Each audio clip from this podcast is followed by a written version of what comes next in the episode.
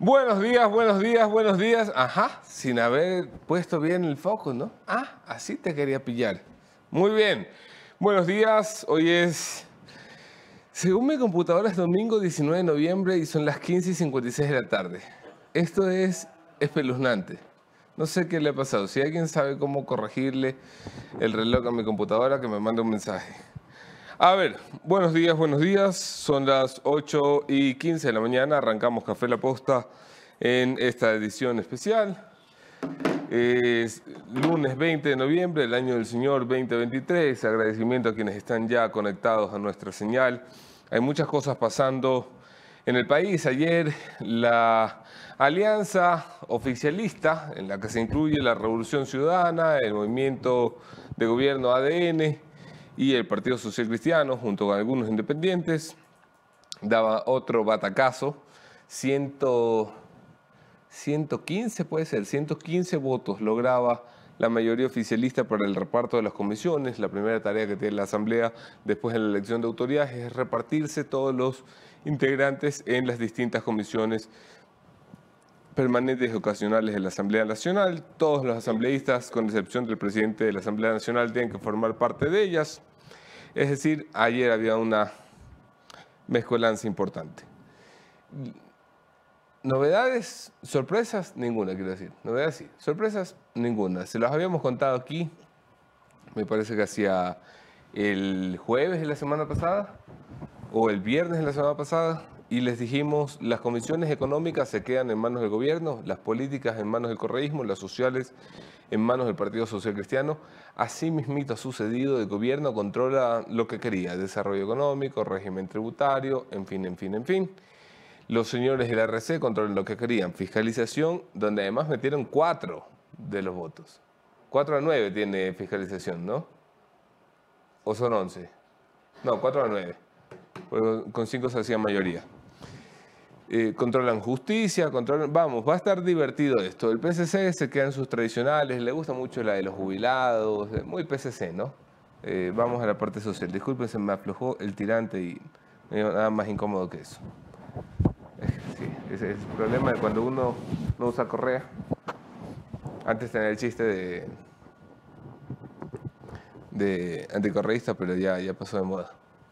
Ya el país va pasando esa etapa, ¿no? Ya no podemos hacer chistes de Rafa como antes. Ahora podemos hacer chistes de que no, no, tengas, no te pongas un lazo o algo Claro, sí, no, pero es que ya los muchachos así, tú les dices Rafa y ya no, entienden. ¿Quién? El viejo de Twitter. Más o menos. Ok, vamos a dar bienvenida a quienes escucharon por allá. Está Mónica Velázquez, por fin reincorporada después de unas largas vacaciones, y el señor Javier Montenegro.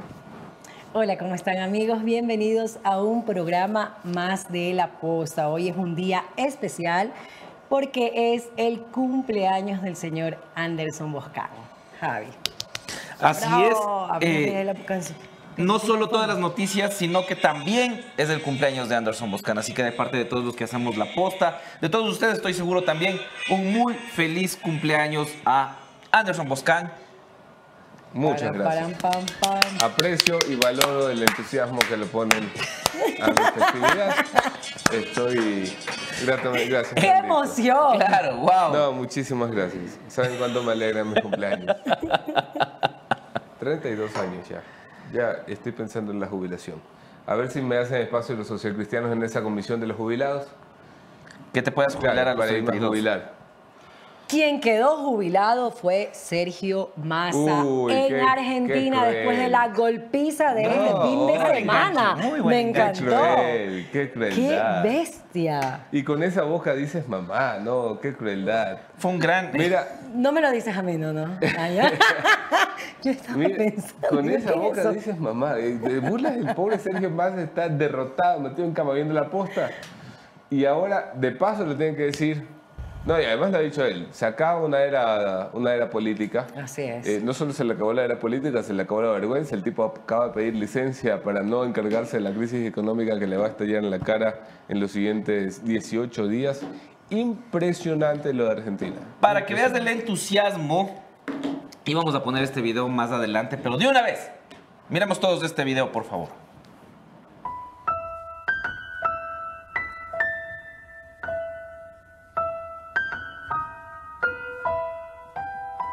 Recordarles a ustedes, esto no es todo.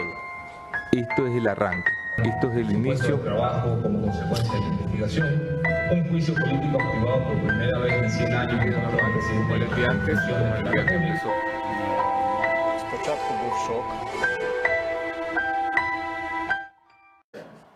Muchas ah. gracias, qué lindo. Está bonito, está bonito. ¿A quién pusieron a trabajar el fin de semana, desgraciados? ¡A Nandito! Creo que fue Nandito. No, fue no, Daniel, Daniel ni, ni, de lunes a ah, viernes.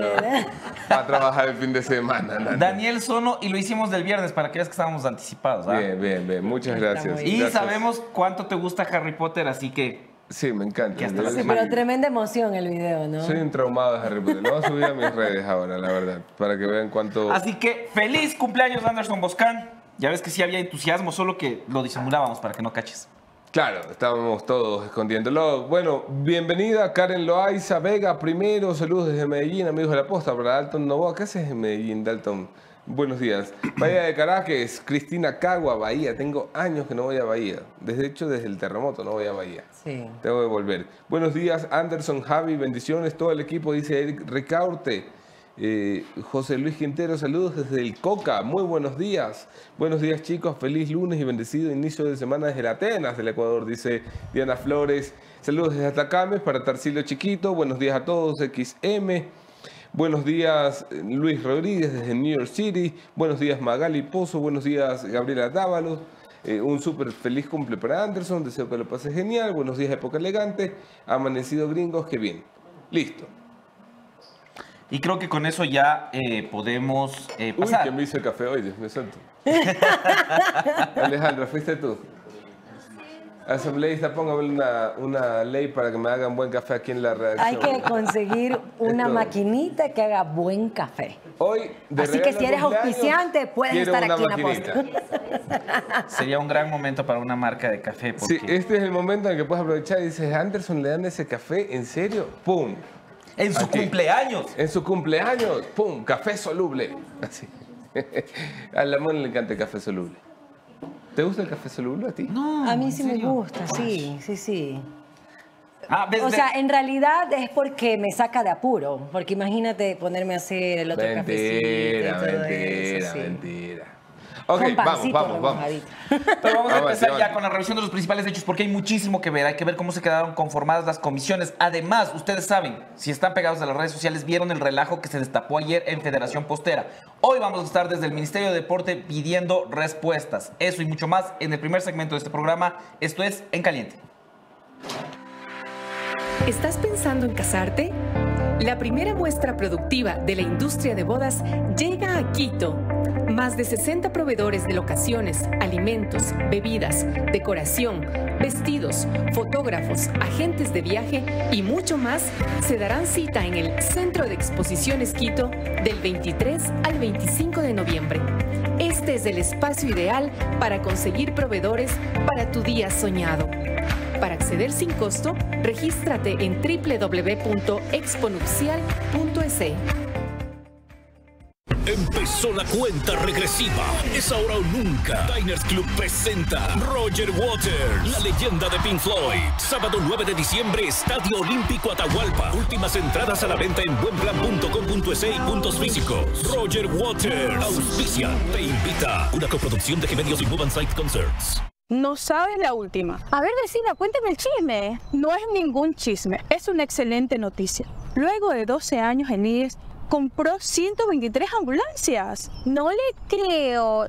Qué bueno, ya era hora de que cambien todas esas ambulancias. Vamos a contarle a todos los vecinos. En el primer semestre de 2024 llegarán 123 ambulancias al servicio de los asegurados. Atención de una y sobre ruedas. Y es a tu servicio.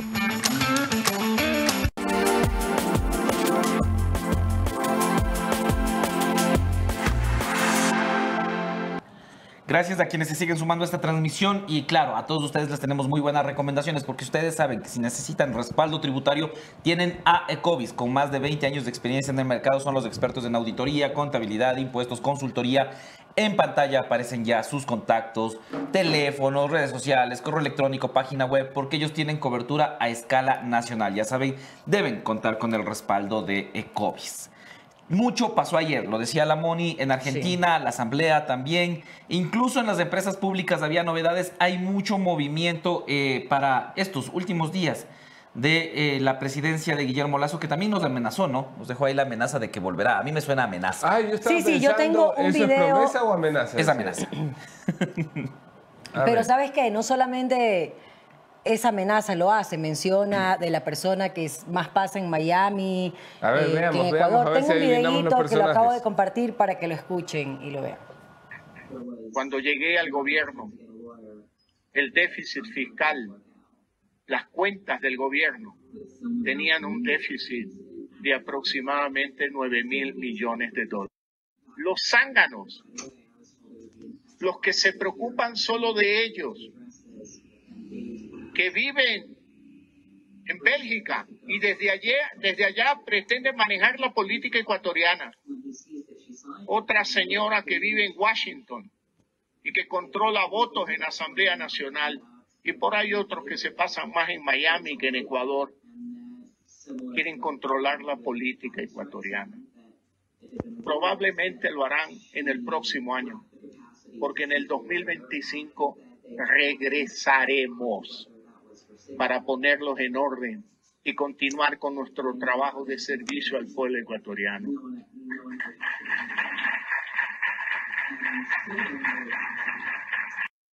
Él regresará en 2025, dice también en esa intervención, para, eh, para reparar, para componer el país.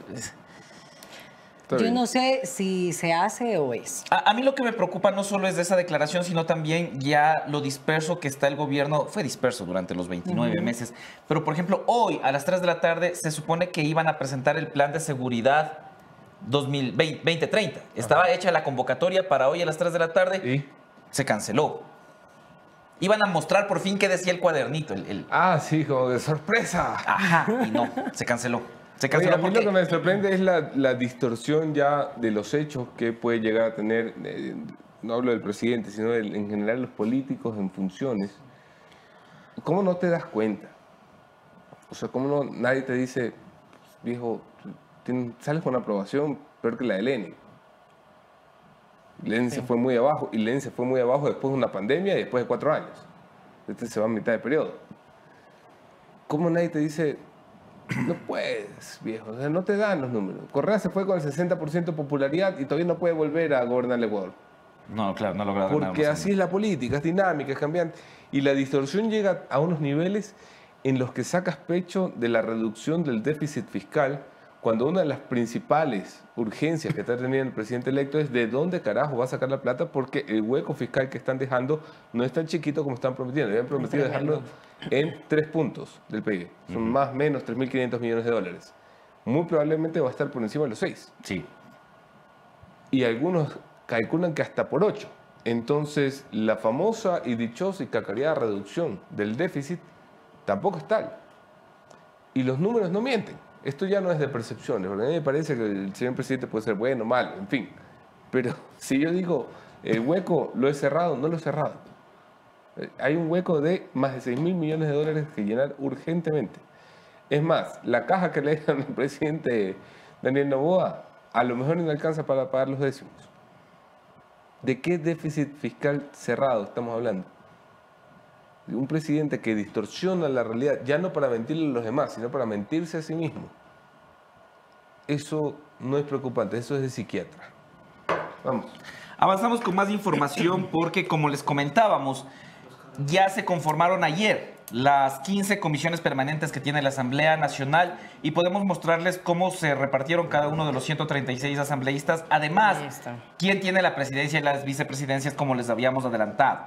En un trabajo muy interesante con fotografía, nombre y organización política. Un gran esfuerzo de la redacción de la posta. Ahí está la Comisión de Justicia y Estructura del Estado, por ejemplo, una de las comisiones que le interesaba al correísmo, se le ha entregado con Fernando Cedeño como el eh, titular de, ese, de, de, esa mesa. Podemos ver también ahí en nombres como Viviana Veloz, vicepresidenta de la Asamblea. María Fernanda Araujo es la vicepresidenta de esta, de esta comisión. ¿Y esos colores que tiene el fondo, qué onda? Son los de sus movimientos, me imagino. ¿Y Vicente Tallano por qué tiene un verde con morado? Ya ves que no me tienes respuesta por estas preguntas difíciles que te hago en directo. Perdón. Así, o Vicente Tallano, la gran noticia, se ha cambiado partido. Ok, esto queda en manos del el correísmo, es una de las eh, comisiones fundamentales de la Asamblea Nacional. Por aquí pasa cualquier reforma, por ejemplo, penal que se quiera impulsar dentro de la Asamblea Nacional. Fernando Cedeño al frente, el correísmo se gana y se anota una. Siguiente. La siguiente en comisión nos muestra la del derecho al trabajo. Estas eh, Esta más es la que sociales. yo llamo de los jubilados, ¿no? Exactamente. Y esta tiene eh, seguridad social también, un tema importantísimo. Ahí está Johnny Terán a la cabeza y como vicepresidenta Marcela Holguín. Entre los nombres que se destacan por ahí también hay gente de Construye y eh, gente buena, John Polanco, que estuvo aquí hace pocos días. Siguiente, Bonnie. La siguiente comisión es de régimen económico. Aquí tenemos personajes como Jorge Álvarez, Natalie Faringo de ADN, Jorge Álvarez del Partido Social Disculpa, Cristiano. creo que es, no sé Farinango. si lo ya, Farinango, dice aquí Farinango. la, Yo dije Farinango. la, la diapositiva. Mónica Natalie Farinango, que además de ser oficialista, es la presidenta de la comisión y Jorge Álvarez del Partido eh, Social Cristiano se queda con la vicepresidencia. Importante es la Comisión de Régimen Económico. Este es régimen económico y tributario, porque aquí pasa cualquier impuesto. Cualquier impuesto y desde los presupuestos, el presupuesto general del Estado, que en este caso será prorrogado, pero podría... Eso eh, siempre hay una discusión de si tiene que ir a... Tiene que ir a régimen económico. a Se acomodó el gobierno de... Sí, sí, pero siempre tiene esa, esa pelea entre una comisión y otra. ¿Para qué le pones dos nombres económicos a una comisión? Claro, una sola desarrollo comisión. económico. Pero sí, esa es eh, vital, clave para el desarrollo de un plan de, de gobierno. Relaciones lo- exteriores también se queda con el oficialismo. es ¿no? muy astuto lo que ha hecho, ¿no? Es- Lo que ha hecho Novoa. Sí. Depende. Si tú eres eh, de, los, de los periodistas de Romo, no. Ah, claro. Pero si tú eres una persona normal que dice, a ver, no tengo votos, voy a ir a conseguir los votos. Para conseguir los votos, le cedo los políticos a la RC yo me quedo con todo lo económico, que es donde voy a poner el énfasis de mi gobierno, entonces sí, es muy astuto. Vamos a pasar a la siguiente. eh. La siguiente comisión. No, dale tú, Está Javi. jugando Mónica Velázquez, todavía no supera lo de Faringo. Como dije, ¿y cómo Faringo, es? Farinango, muy bien. Ok. vamos. Perdón. La siguiente comisión es la otra comisión económica, la de desarrollo económico. Esta es, Es, queda esa es la que presidió el propio Daniel, ¿no? Esta es la de Daniel Sí. Novoa. En el anterior periodo también estaba ahí Vilma Andrade. Y eh, movió importantes proyectos de ley porque al inicio al menos era hacia donde Guillermo Lazo enviaba lo Y económico. por aquí pasa el proyecto de Zona Franca del presidente, por ejemplo. Claro. Sí. Por citar solo uno de los ejemplos. Y ahí Esa es una se- comisión importante, ¿no? Valentina Centeno, su jefa de bloque al frente de la comisión. En esta comisión está nuestro primer invitado esta mañana, Pedro Velasco, de la Alianza Actuemos. Y veo también, oye, bien nutrida esta comisión, ¿ah? Ahí está Jorge Acaiturri del Partido Social Cristiano también. Blasco Luna de la Revolución Ciudadana se queda con la vicepresidencia. Siguiente. La siguiente comisión es la Comisión de Relaciones Internacionales, la que decías, Jonathan Importantísima. Parra. Importantísima. Eh, Aquí se aprueban los convenios y tratados del Ecuador con otros países, pero no está puesto el nombre aquí, pero este tiene un nombre largo. Claro. Relaciones internacionales, seguridad, Seguridad. nacional, soberanía y, y la, la que lo parió. Y entonces aquí se dan todas las reuniones reservadas de asuntos de seguridad nacional y de inteligencia del Estado. Por aquí pasa la reforma a la ley de inteligencia. Por aquí pasan muchas cosas importantes. Jonathan Parra, ADN, Raiza Corral, de la RC, en presidencia y vicepresidencia, respectivamente. Siguiente eh, comisión, para que ustedes también tengan idea de cómo se va eh, conformando, es la de biodiversidad y recursos naturales. Ahí el Partido Social Cristiano ocupa la presidencia con Guido Vargas y Yadira Vallas ocupa la vicepresidencia con ADN o de ADN. Vamos a seguir viendo las demás. Aquí también pueden ver a gente de Construye. La siguiente soberanía alimentaria, que también se queda en manos del Partido Social Cristiano. Eh, super PCC esto, ¿no? Sí, Sí. es que es su fuerte, ¿no? O sea, es a donde les gusta enfocar su, su trabajo, en- sobre todo dentro de la Asamblea. La siguiente, ahora tenemos Gobiernos centrales, eh, los gobiernos descentralizados. Ahí, ahí puso La de los Comisión de Gobiernos Centrales Descentralizados. Estaban graciosos los muchachos, ¿no? Victoria de Sintonio, del RC y Carlos Vera. No ese, sino el otro. El otro, Carlos. Por el. Partido Social Cristiano. Siguiente. También tenemos la Comisión de Educación en la Asamblea. Está la posible presidenta Solanda Plúas, está Eduardo Zambrano, Yairén Noriega, que destacó mucho en la Revolución Ciudadana. Yairén. Además, yo recuerdo siempre una frase de Yairén Noriega, de quien tengo la mejor de las percepciones de yo soy la primera de mi familia en ir a la universidad. Es una frase bellísima que Sí, tiene la asambleísta Noriega. Oye, mira- ahí se destaca también el nombre de Natalie Morillo. Sí, por supuesto, la alterna de el, el señor... Del señor Dios Patricio mío, Carrillo, que ya. ajá. El ex ministro Patricio Carrillo, que se acaba de enterar que no puede ser asambleísta. Mira tú cómo se entera temprano las cosas. Y Dayana Pazley no ha repetido presidencia de esta comisión, ¿no? No, no, no, ella fue la titular de, en el periodo pasado, pero se mantiene en la misma comisión. Podemos ver la siguiente. Salud. Salud. Salud, no es muy temprano para esto, amigos. Salud. Bueno, salud. Sa- Es tu cumpleaños. Salud. Salud. Salud. Bueno, quien dice salud ahí es Ferdinand Álvarez de la Revolución Ciudadana. Qué Eh, cruel. que Hoy está, pero. Dios mío. Primero con más, ahora con Ferdinand. no, Lo han pero puesto en la comisión de salud, que es como una Está comisión de castigo, es como la de la niñez. La de niñez es castigo, castigo. Claro. Claro, ya vamos a ver Pierina quiénes están estar ahí. Ajá. Solo Pierina quiere estar ahí. Porque en esta, de todas maneras, una reactivación del Código Orgánico de la Salud podría darle protagonismo a esta yo comisión. siempre contaba un chiste eh, que tenían los sociocristianos que era muy cruel y Luis Eduardo me dijo, deja de hacer ese chiste. Entonces ya no hagas. ¿Qué era? los sociocristianos decían, lo vamos a mandar a la comisión de la niñez porque no hay la comisión del feto. Uy, fuerte. Ya, ok, sigamos. La sigamos.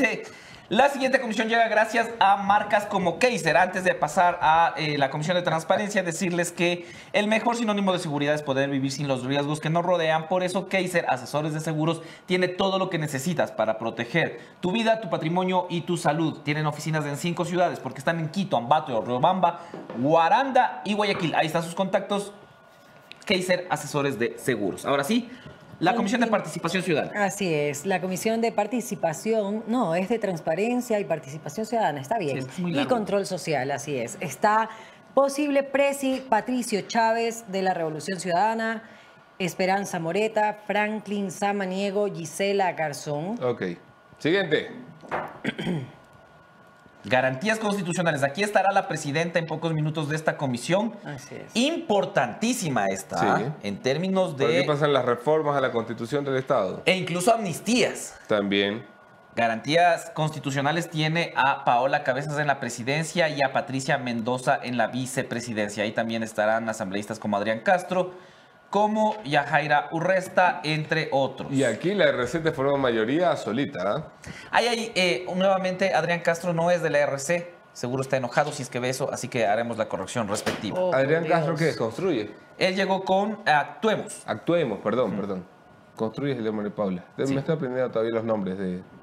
Esto es lo malo en la asamblea. Como no, no se pueden reelegir más de dos periodos, hay que aprenderse los nombres. Esto no sucede en muchos países. Normalmente los asambleístas tienen 20 años haciendo lo mismo. Vamos, siguiente. Inés Alarcón de ADN, la posible presidenta. ¿Por qué dice posible presidenta? La presidenta de la Comisión de Soberanía y Seguridad Integral. Y Leonardo Berzueta también de la RC, acuérdense, exministro en eh, la vicepresidencia. Ok. Siguiente, porque tenemos todavía... Ahí está, la Comisión del Castigo. La Comisión de la Niñez, solo Pierina quería volver acá. Decía que tenía a mitad de camino el proyecto de ley de la niñez, de reforma de la ley de la niñez. Samuel Seller y el Partido Social Cristiano, vicepresidente. Aquí están, castigados. Ana Galarza. Ana Galarza. Lucio Castigado. Gutiérrez. Eh, ¿A quién más castigaron ahí? Yo creo que bien. esos dos también castigados. Jorge Peñafiel también de Oye, Construye, pero la niñez me parece algo noble. Sí. ¿Por qué lo ven como un castigo? porque son figuras políticas que a lo mejor querían tener eh, relevancia, por ejemplo, en fiscalización, en garantías constitucionales. Todas las mesas pueden plantear leyes, pero no las leyes que quieren Claro, ellos, claro, claro. precisamente ellos. Continúa la comisión que ha causado roncha en la opinión pública, la comisión de fiscalización, encabezada la presidenta es Pamela Aguirre de Revolución Ciudadana. Quería, quería que veamos nuestras caras de emoción. sí, las caras de emociones. Está Luis Alvarado ADN, está Ramiro Vela, César.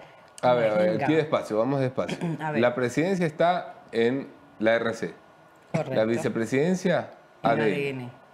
Ramiro Vela, Centro Democrático. Que ya dijo que eh, se unía al bloque de ADN. Ah, mira tú, esto es oficialismo tiene dos. Sí. Él, estuvo en la semana pasada, me parece que el interesante. lunes pasado en el programa. César Umajinga, de Actuemos. Ronald González, del RC. Eugenia Spin. ¿Esto qué es? ¿Sofía Spin o es, Eugenia Spin? Eh, debe ser. No, no parece Sofía Spin, no. Por la foto. Lenin Barreto de la RC. La RC te mete cuatro de los nueve. Está a un voto de decidir cualquier juicio político. Tiene dos de ADN que en este momento son aliados, además de eh, un PSC. Un PSC, un Actuemos y un Construye. Mira, han sido democráticos en esta designación, ¿no? Adriana García la tiene complicada. Sí. E-, ella va a ser la que salga a dar todas las ruedas de prensa, a decir, no, esto está mal, se están saltando el debido proceso. Siempre necesitas uno claro. que, que, haga ese ruido, es importante también. Necesitas un Pedro Velasco por ahí. Exacto. Ya, ok. Vamos pues, hablemos ya. ¿Con esto terminamos la revisión? Con esto terminamos, sí, porque más adelante revisaremos lo que sucede en Argentina, pero ahora ya podríamos pasar a la primera entrevista recordándoles a todos ustedes que se viene el programa ejecutivo de juntas directivas realizado por la Asociación Ecuatoriana de Miembros de Directorio. Ah, dije todo eso sin tomar Así Es, sin tomar Porque en enero inicia el programa. Si tú eres un alto ejecutivo, eres un funcionario de alto nivel en una empresa y quieres perfeccionar el gobierno corporativo en tu institución, este programa es el ideal para ti. Arranca en enero y se extiende hasta marzo de 2024. Escríbeles ya a los teléfonos que aparecerán en pantalla para que puedas ser parte de esta experiencia importantísima para los miembros de directorio, el programa ejecutivo de juntas directivas. Y antes de continuar, yo también tengo una noticia importante. En 2024, el IES contará con 123 modernas ambulancias equipadas con tecnología de punta y personal especializado. Con ah, esto ya podemos dar paso a la entrevista. Con esto podemos pasar ya al siguiente segmento de eh, este programa. Se trata de las entrevistas en Café La Posta. ¿Estás pensando en casarte? La primera muestra productiva de la industria de bodas llega a Quito. Más de 60 proveedores de locaciones, alimentos, bebidas, decoración, vestidos, fotógrafos, agentes de viaje y mucho más se darán cita en el Centro de Exposiciones Quito del 23 al 25 de noviembre. Este es el espacio ideal para conseguir proveedores para tu día soñado. Para acceder sin costo, regístrate en www.exponupcial.es.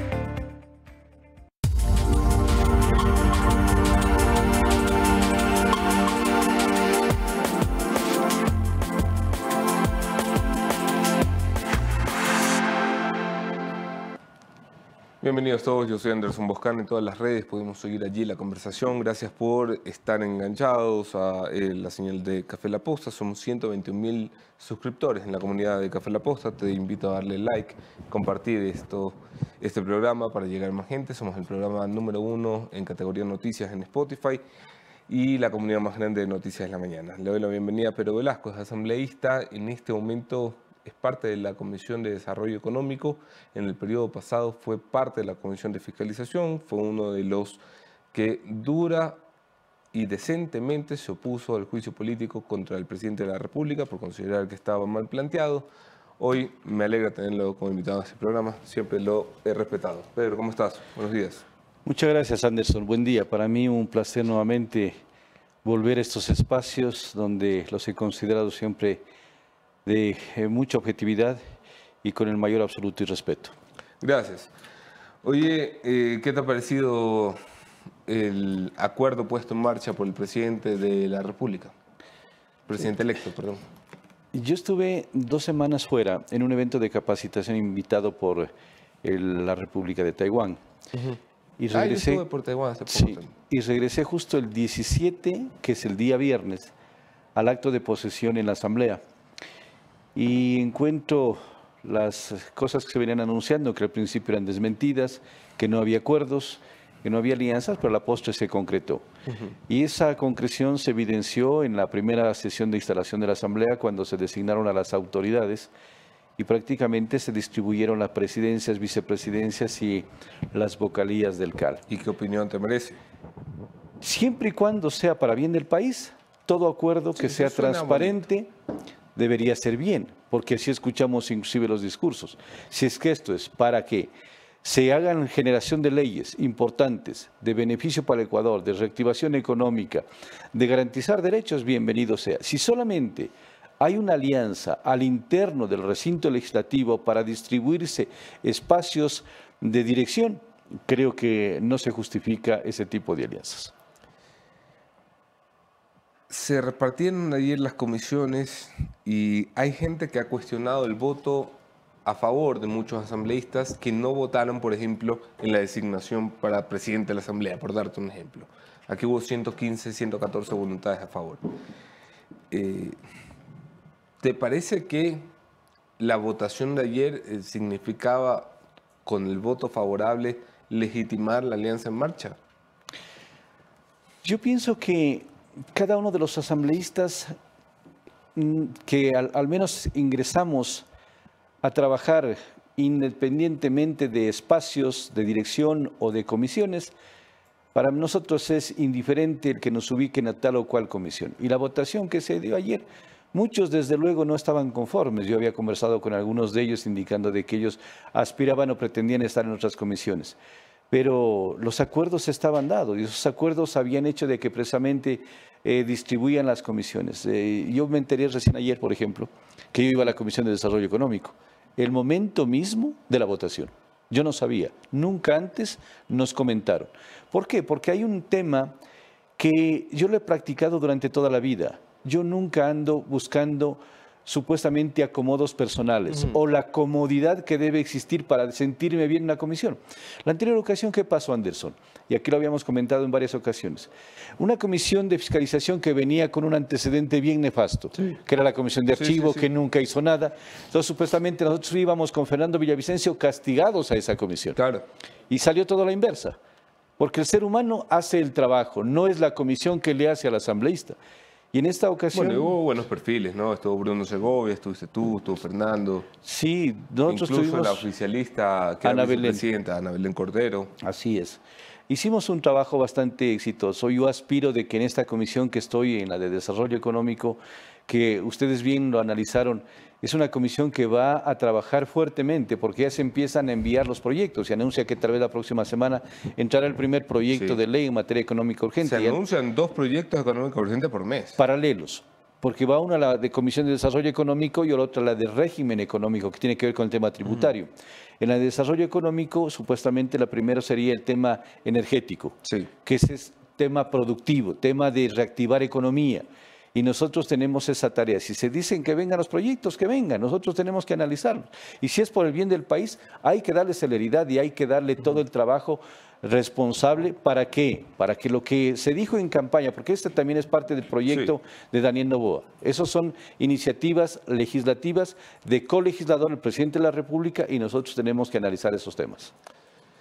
¿Crees que Daniel Novoa ha ganado o ha perdido con el acuerdo? No me digas que no, yo, soy siempre muy, muy frontal, yo te lo he dicho Anderson y lo digo al país. Si solamente esta coyuntura se dio para captar dignidades en la Asamblea, para hacer un trabajo supuestamente llevadero en la Asamblea, a la postre puede diluirse en conflictos cuando empecemos desde enero procesos ya políticos con miras a las elecciones del 2025. Y ahí vamos a ver si esta alianza, esta triple alianza, se mantiene o no se mantiene, cuando ya empiecen a aflorar nombres de candidatos de diferentes organizaciones políticas y cuando ya empecemos a ver temas más cruciales. Yo pienso que ahí va a ser la prueba de fuego que vamos a mirar los ecuatorianos para saber si se consolida o se debilita. Pero yo vuelvo a insistir, esto lo veremos desde el mes de enero. Ok, le voy a pasar la palabra a Mónica Velázquez y a Javier Montenegro. Tienen unas preguntas para ti, Pedro. Gracias por acompañarnos en Café La Posta. Usted acaba de mencionar que ya hay dos proyectos que lo van a analizar lo más pronto posible por la crisis económica que vive el país. Yo quisiera saber cuáles son los desafíos de esta comisión y también qué planteará usted directamente o llevará a la mesa. Voy a partir, Mónica, de la última parte de su pregunta. En campaña nosotros eh, le recibimos en la provincia del Carchi al hoy presidente Daniel Novoa y él habló de un tema trascendental para las zonas fronterizas, que es el tema de las zonas francas. Y hablaba de dos exclusivamente, de la zona franca en Carchi, por provincia fronteriza, por ser Puerto Seco, y de la, de la provincia del Oro. Si es que esto se concreta y va a tramitarse por nuestra comisión, nosotros le daremos todo el impulso. Esa sería una de las mayores actividades que le pondremos todo el interés para que se reactive la economía de la provincia del Carchi, que es una provincia bastante olvidada, que necesita una atención urgente de todos los estamentos gubernamentales. ¿Qué esperamos nosotros de la Comisión de Desarrollo Económico? Primeramente, que haya seriedad en el tratamiento de los proyectos de ley. Segundo, que se analicen los pros y los contras, que no se vaya a ir aprobando por la rapidez o por la premura o porque se vence el plazo y de que ya tenemos solamente pocos días para que tengamos que aprobar un proyecto de ley en la, en la eh, comisión.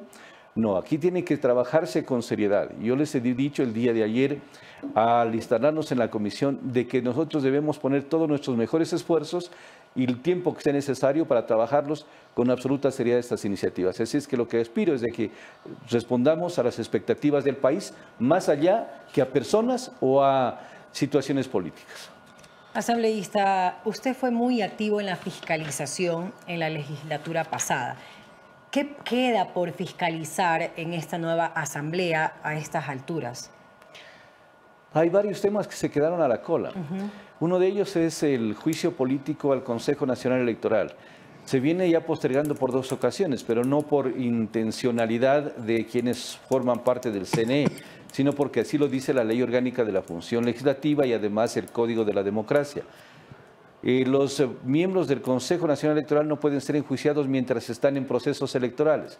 Pasó anteriormente el tema de elecciones de gobiernos autónomos descentralizados y a renglón seguido vino por la muerte cruzada el tema de elecciones de presidente, vicepresidente y de asambleístas. Por lo tanto, este sería uno de los temas prioritarios. Habían otros en fila también que eran del exministro de Obras Públicas, no nos olvidemos, de personas que a veces ni valen ni recordarlas porque tanta publicidad, tanta fotografía, tanta parafrenaria, ¿para qué? Para nada solamente para decirnos que iban a trabajar por el país en la reconstrucción de la vialidad, que nunca hicieron nada. Así es que este es otro de los temas pendientes. Hay otros que se están anunciando, y uno de ellos es el que lo quieren retomar de lo que he escuchado también, es el del presidente de la República, al que Anderson se refería hace un momento, que lo impulsarían nuevamente. Es un poco ocioso, ¿no? Aquello. Bastante ocioso, porque todo el mundo sabe de que los argumentos que le limitó la Corte Constitucional nunca lo, lo probaron, nunca la van a probar. No solo eso, sino que nuestra constitución es muy... Eh, está tan mal hecha que eh, en realidad deja la puerta abierta a que un expresidente no puede ser llevado a juicio político. Y nosotros tenemos... Fue el caso de Jorge Glass, cuando dejó la vicepresidencia no se lo pudo llevar a juicio político. Claro, y además de que eh, ya creo que una autoridad, en el caso del presidente de la República, ha sido juzgado largamente por la mejor eh, justicia que es la vindicta pública. El pueblo ha calificado de una ¿Tú crees eh, que ha sido condenado Lazo por, por la opinión pública? Prácticamente es una, una gestión eh, pésima, una gestión que no ha solucionado ningún problema, que nos deja en peores condiciones que antes, que nunca llegó esa reactivación económica, mm. que las condiciones de los ecuatorianos iban a mejorar y fue a la inversa.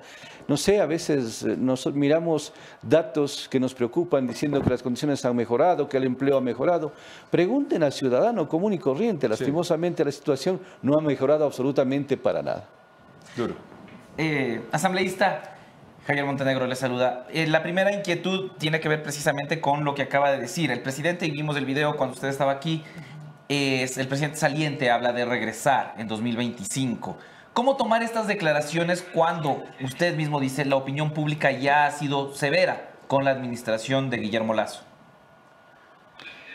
Cuando una persona hace un trabajo positivo, no necesita ni siquiera insinuar de que puede en algún momento ocupar un espacio público. Cuando una persona no hace lo que ofreció en campaña y más aún cuando le dieron la oportunidad en el ejercicio del poder, yo creo que está cometiendo inclusive, hablemos, un sacrilegio político. El decir yo quiero volver. Aquí no es cuestión de intencionalidad o de vanidad personal. Primeramente es, hay que revestirse de una humildad y decir, he trabajado o no. Ese es un acto primeramente de autoevaluación. Y si es que quiere volver, sería muy difícil. Yo lo veo muy complicado porque el pueblo nunca se olvida tampoco, a pesar de que a veces se le pretende generar amnesia, amnesia política, amnesia de gobierno, pero en esta ocasión creo que difícilmente yo lo veo como una posibilidad. No sé si sean los últimos eh, expresiones que está a pocos días de retirarse del gobierno. La Comisión de Desarrollo Económico, así como la Comisión de Régimen Económico, tienen una tarea dificilísima eh, de cara a los próximos meses, porque es un gobierno que necesita implementar normativas, pero tampoco tiene los recursos. ¿Qué puede hacer, por ejemplo, la Comisión de Desarrollo Económico para tratar de impulsar proyectos cuando sabe que la caja fiscal se quedará con un déficit en el caso más generoso de cerca de 5 mil, 6 mil millones y en los eh, estimados más pesimistas, hasta de 8 mil millones de dólares. Le corresponde al presidente de la República una tarea bastante difícil. Yo digo es una tarea titánica. El enfrentar eh, un gobierno tan corto en su periodo de aproximadamente 18 meses, con recursos económicos que no los dispone, con eh, limitaciones en cuanto a normativa que le permita generar o atraer inversión extranjera, yo le veo bastante complicado. El panorama no es tan sencillo, pero va a depender mucho de las iniciativas, al menos las más importantes, que pretenda eh, consolidarlas como leyes el presidente Daniel Novoa y que lleguen a la Comisión de Desarrollo Económico para al menos se genere lo que él ofreció. Yo pienso que es un tema súper importante, el empleo juvenil. Todos los jóvenes le apuntaron a esta oferta de campaña. Y nosotros tenemos que impulsar, si es que viene un proyecto de ley en esa línea, impulsar esa posibilidad para que se convierta en la esperanza y en la puerta que todos los jóvenes están esperando. El tema de reactivación económica, eh, si se viene este primer proyecto que habla precisamente de revisar el tema de tarifas eléctricas, el tema de buscar alternativas de cómo eh, no solamente estar dependiendo de, dependiendo de los eh, combustibles fósiles, sino que se mire otro tipo de alternativas, sería una alternativa muy buena para efectos de reactivación económica y productiva. El trabajo de los últimos días de Guillermo Lazo a ratos da la sensación, no sé si usted comparte este criterio, de que quisiera entorpecer lo que va a venir en el siguiente, eh, en el siguiente gobierno. Y le pongo ejemplos. La eh, iniciativa de importar combustible en barcazas, que ya se ha visto que está complicado, que no se puede hacer. La delegación de obras como el Quinto Puente, por ejemplo a usted le da la impresión, que, y que son temas económicos porque generarían inversión sobre todo, le da la impresión de que los últimos días del gobierno de Guillermo Lazo han tratado de boicotear de alguna manera la parte sobre todo económica del gobierno de Daniel Novoa. Hay una palabra que debemos utilizarla todos los eh, políticos que estamos en una función pública, que es responsabilidad. Si nosotros actuamos con responsabilidad, tenemos que saber qué podemos hacer y qué podemos ofrecer. Si no, mejor no lo digamos. Imagínense, a tres días, a cuatro días de retirarse del gobierno, ofrecer un quinto puente, a sabiendas de que no existen recursos económicos, a sabiendas de que la economía del Ecuador y la economía de las instituciones del Estado están prácticamente en soletas. Yo no me atrevería a decirlo eso a decir de que se están inaugurando obras importantes en el país que no las miramos, especialmente en mi provincia del Carchi no las miramos y creo que muchas provincias del país no se las mira. Yo pienso que eso no está bien. El político responsable debe ser por lo menos austero hasta en las palabras. Austero en decir no lo pudimos hacer y también ser humilde y ser valiente y responsable, decir no lo pudimos hacer, aspiro que el nuevo gobierno lo pueda hacer, pero la situación conforme se viene está bastante difícil. Pero la Asamblea debería de reunirse más allá de, la alianza mayoritaria para fijar una agenda legislativa. ¿Esto va a pasar? ¿Se está conversando? ¿Actuemos? ¿Está haciendo parte? ¿Están en el chat de WhatsApp de, de la agenda? ¿Cómo es la cosa? A ver, yo eh, quisiera aclarar desde el inicio, eh, Anderson, el tema de Actuemos ya quedó prácticamente eliminado. Ya no hay actuemos. ¿Cómo nos referimos ustedes? A ver. ¿Independientes? Les voy a decir un asunto. Actuemos fue una alianza que duró mientras estaba la campaña política para presidencia de la República. Luego quisieron ser bloque. Se intentó organizar una bancada. Sí, sí, no les daban los números. No daban los números. Pero quisieron quedarse luego como bloque, aunque no fueran bancadas. Bancada. No, es que el bloque es la suma de varias bancadas. Sí, sí, pero le llaman extraoficialmente un grupo, la mini bancada.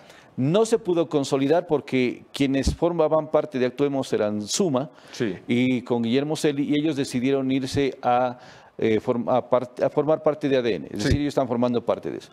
Nosotros nos quedamos dos asambleístas de Avanza. Dos, que es Lucía Pozo de Imbabura y mi persona de Carchi. Es decir, somos dos asambleístas de avance que si nos pueden decir que somos independientes, como muchas veces nos han...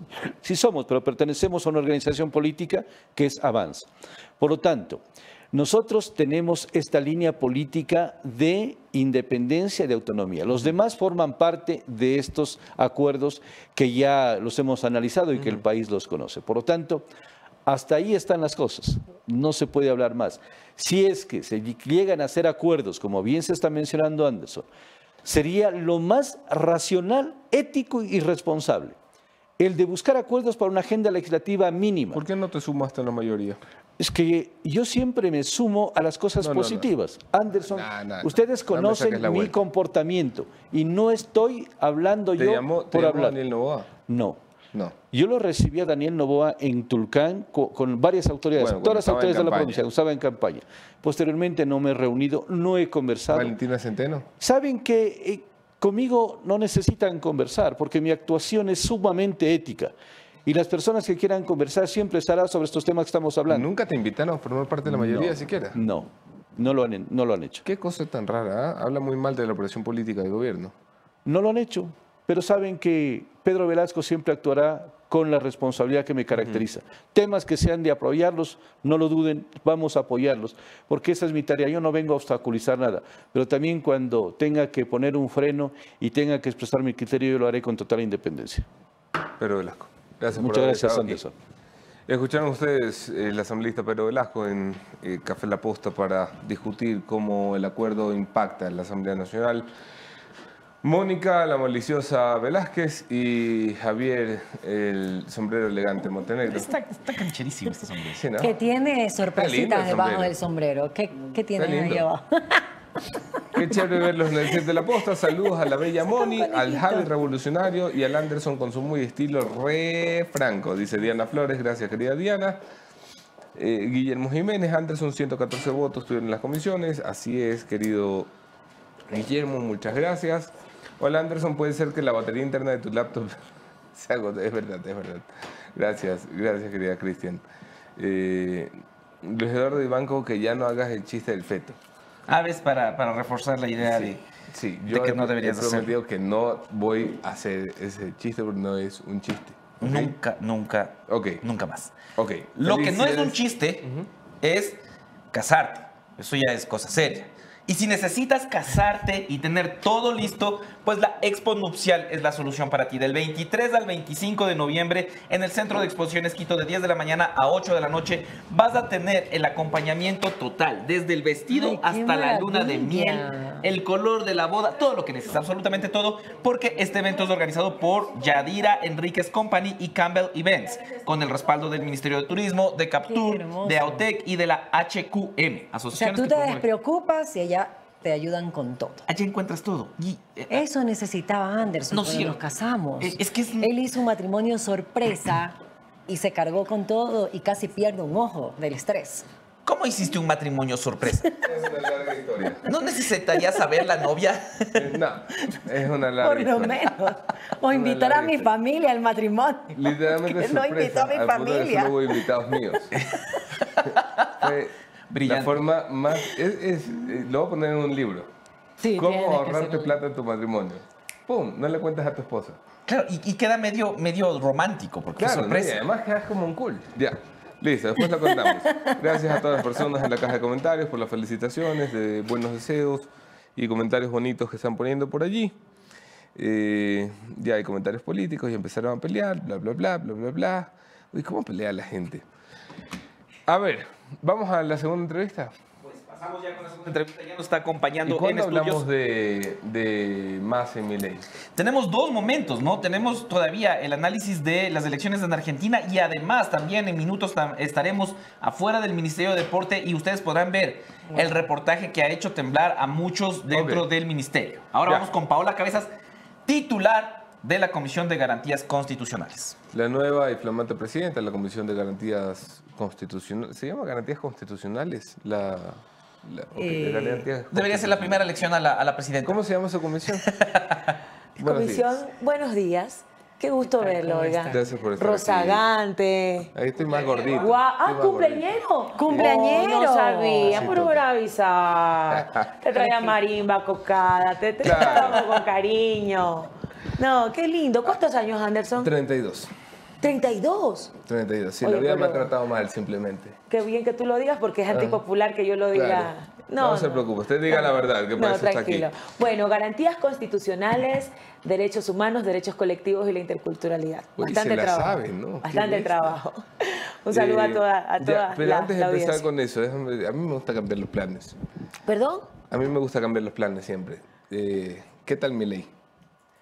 Mira, eh, justamente hablábamos con varios amigos, tú sabes que yo viví en Argentina, estudié en Ujú. Argentina, tengo una relación muy cercana con ese país. eh, politizado, o sea, la sociedad ya vive politizada permanentemente. Bueno, en un café hablan de política, todo es política ahí en realidad. Y creo que eso obedece un poco al cambio que está sufriendo la sociedad. Eh, identificamos también eso acá, quizás en menor, eh, pero sí, hay, hay un voto antisistema. Hay que reconocer que hay gente que, que está quizás cansado de lo establecido. Sí. Eh, ahí y al tú peronismo, ves. igual que a ustedes, le, le cuesta el balotaje. Siem- va a ser siempre la fuerza política principal, le cuesta la mitad más uno. ¿Tienes alguna lectura de eso? ¿De por qué, por qué cuesta convencer a la mitad más uno? Bueno, yo creo que el ejercicio del poder tiene sus bemoles, hay de- un desgaste propio y creo que también hay que reconocer que más allá, que Massa es, es ministro o venía de ser ministro de un gobierno que no estaba teniendo sus mejores indicadores, eh, hay que reconocerle que, que, que No, hizo no, el lo que flaco es un pudo. campeón, el flaco es un No, campeón, a ver. Massa hay de que verdad me parece un reconocerle campeón, tremendo político. hay que reconocerle un, un- un hombre con una casta política y bueno, y viene justamente de esa vertiente que permite de una u otra manera mantener todavía, digamos, viva la posibilidad de, de este espectro de la, de la sociedad o de los que militan. Pero bueno, hay que replantearse las cosas. Yo insisto que, que las sociedades evolucionan, eh, los políticos también debemos ponernos en esa retrospectiva de, de pensar qué está pasando con la gente, estudiar mucho más a la sociedad. ¿Y crees que lo de Eh, Milei puede ser como cuando en el 99 Chávez se subió al poder y, y generó toda esta ola del socialismo del siglo XXI en América del Sur? Porque a la- fue a la final una corriente. O sea, lo de ¿Crees que lo de Milei- Milei podría pero ser claro, replicable? por supuesto, va todo? muy estudiado. Lo de ¿Sí? mi ley está muy bien estudiado, con financiamiento. Ellos tienen muy claro. Eh, es más, eh, leí el tuit de alguien, no recuerdo quién lo dijo, pero si a alguien se le parece en Ecuador a mi ley, es la vicepresidenta de el presidente electo. Bueno, tienen más, la- más o menos las características de pensamientos libertarios en torno al cero Estado. Sí. eh, Sí, es vi- libertaria vi- la. Viva la fiesta. Pero bueno, hay que también ver qué tanto conviene eso en sociedades donde las Mm. inequidades todavía son muy marcadas, en donde el Estado tiene que hacer su rol, tiene que cumplir su, el rol y bueno. Ok, bien. volvamos al Ecuador. Disculpa haber empezado por allí. No, tranquilo. Como, como acaba de suceder y venía a colación. El acuerdo en la Asamblea Nacional, ¿estás contenta con el acuerdo? Sí, la verdad que sí. Yo debo reconocer que mm, ha existido una, una madurez eh, política de todos los sectores y bancadas. Decía yo, sí es posible establecer una unidad en la diversidad, porque, dicho sea de paso, aquí nosotros no hemos dejado de ser de la Revolución Ciudadana, ni los señores del Partido Social Cristiano han dejado de, de tener Pero ya por sus fin de la alianza públicamente, ¿no? No, pero por ¿Qué se supuesto. siente haber salido del closet? Pues digo, pasaron eh, año y medio ahí siendo aliados, pero no, no, aliados nosotros. No, nosotros no, mira. no, no, no, Y ahora ya, ahí Pero es que bueno, quizás, quizás esto pasa porque en ocasiones disputamos territorios en donde disputamos electorado. Hay que reconocer que con el Partido Social Cristiano tenemos algunos territorios donde disputamos Esmeraldas también. Esmeraldas. también. Entonces, eso de que sí que no, sí que no, también obedece también tener cierto quizás nivel de o sea, de sinergia con tu electorado. Pero no, yo creo que este, esta, este acuerdo eh, que permite primero organizar a la Asamblea, porque eh, entendamos, y eso más allá, yo entiendo que hay mucha gente que seguramente no está muy contenta, que no les agrada la idea, pero creo que esto es necesario en una sociedad que evidentemente se mostró clara en las elecciones. Votaron por el presidente Novoa, nosotros somos demócratas, tenemos que respetar esa decisión. pero votaron por una asamblea dividida, ¿no? Pero ¿qué vamos a para hacer? que se sienten a la mesa. Mira, yo era de las que creía que nosotros debíamos dirigir la asamblea, porque hay una legitimidad democrática, pero también, a ver, en política también hay que ser completamente claros y pragmáticos. El presidente tiene que estar cómodo con el presidente de la Asamblea. Y yo creo que lo más cercano a la línea de gobierno, a los temas que el presidente maneja, es Henry. No había que perderse. ¿Cómo imponíamos una presidencia si dentro de la mesa de diálogo lo más cercano... lo que hace es dar equidistancia, ¿no? No, y hay que reconocerlo. Es un político con experiencia, maduro, escucha, dirige... Y estamos contentos mientras, yo vuelvo y te repito, mientras no se descalifique al otro, porque, mira, la gobernabilidad no se la compra en una funda de cachito en un supermercado. Sí. La gobernabilidad es un ejercicio de construcción permanente, de respeto al otro en la diversidad y eso es lo que estamos haciendo. Yo estoy muy a favor. Yo soy de los primeros que sale a decir hay que, hay que ir y hay que pactar. Y bien, y, bien, bien, bien por eso. Y de verdad lo creo eh, porque el país no aguanta. El café no aguanta otro año y medio de. Me encanta el café de ustedes. ¿Sí? Yo, sí, yo, lo puedo mandar a cambiar porque no me gustó. Ojalá que el tuyo sí. Este, ¿Serio? Ya, ya vamos a ver, dale la prueba y me, vamos me a probar, si no, Alejandro Pérez se encarga. ¿Aprobado?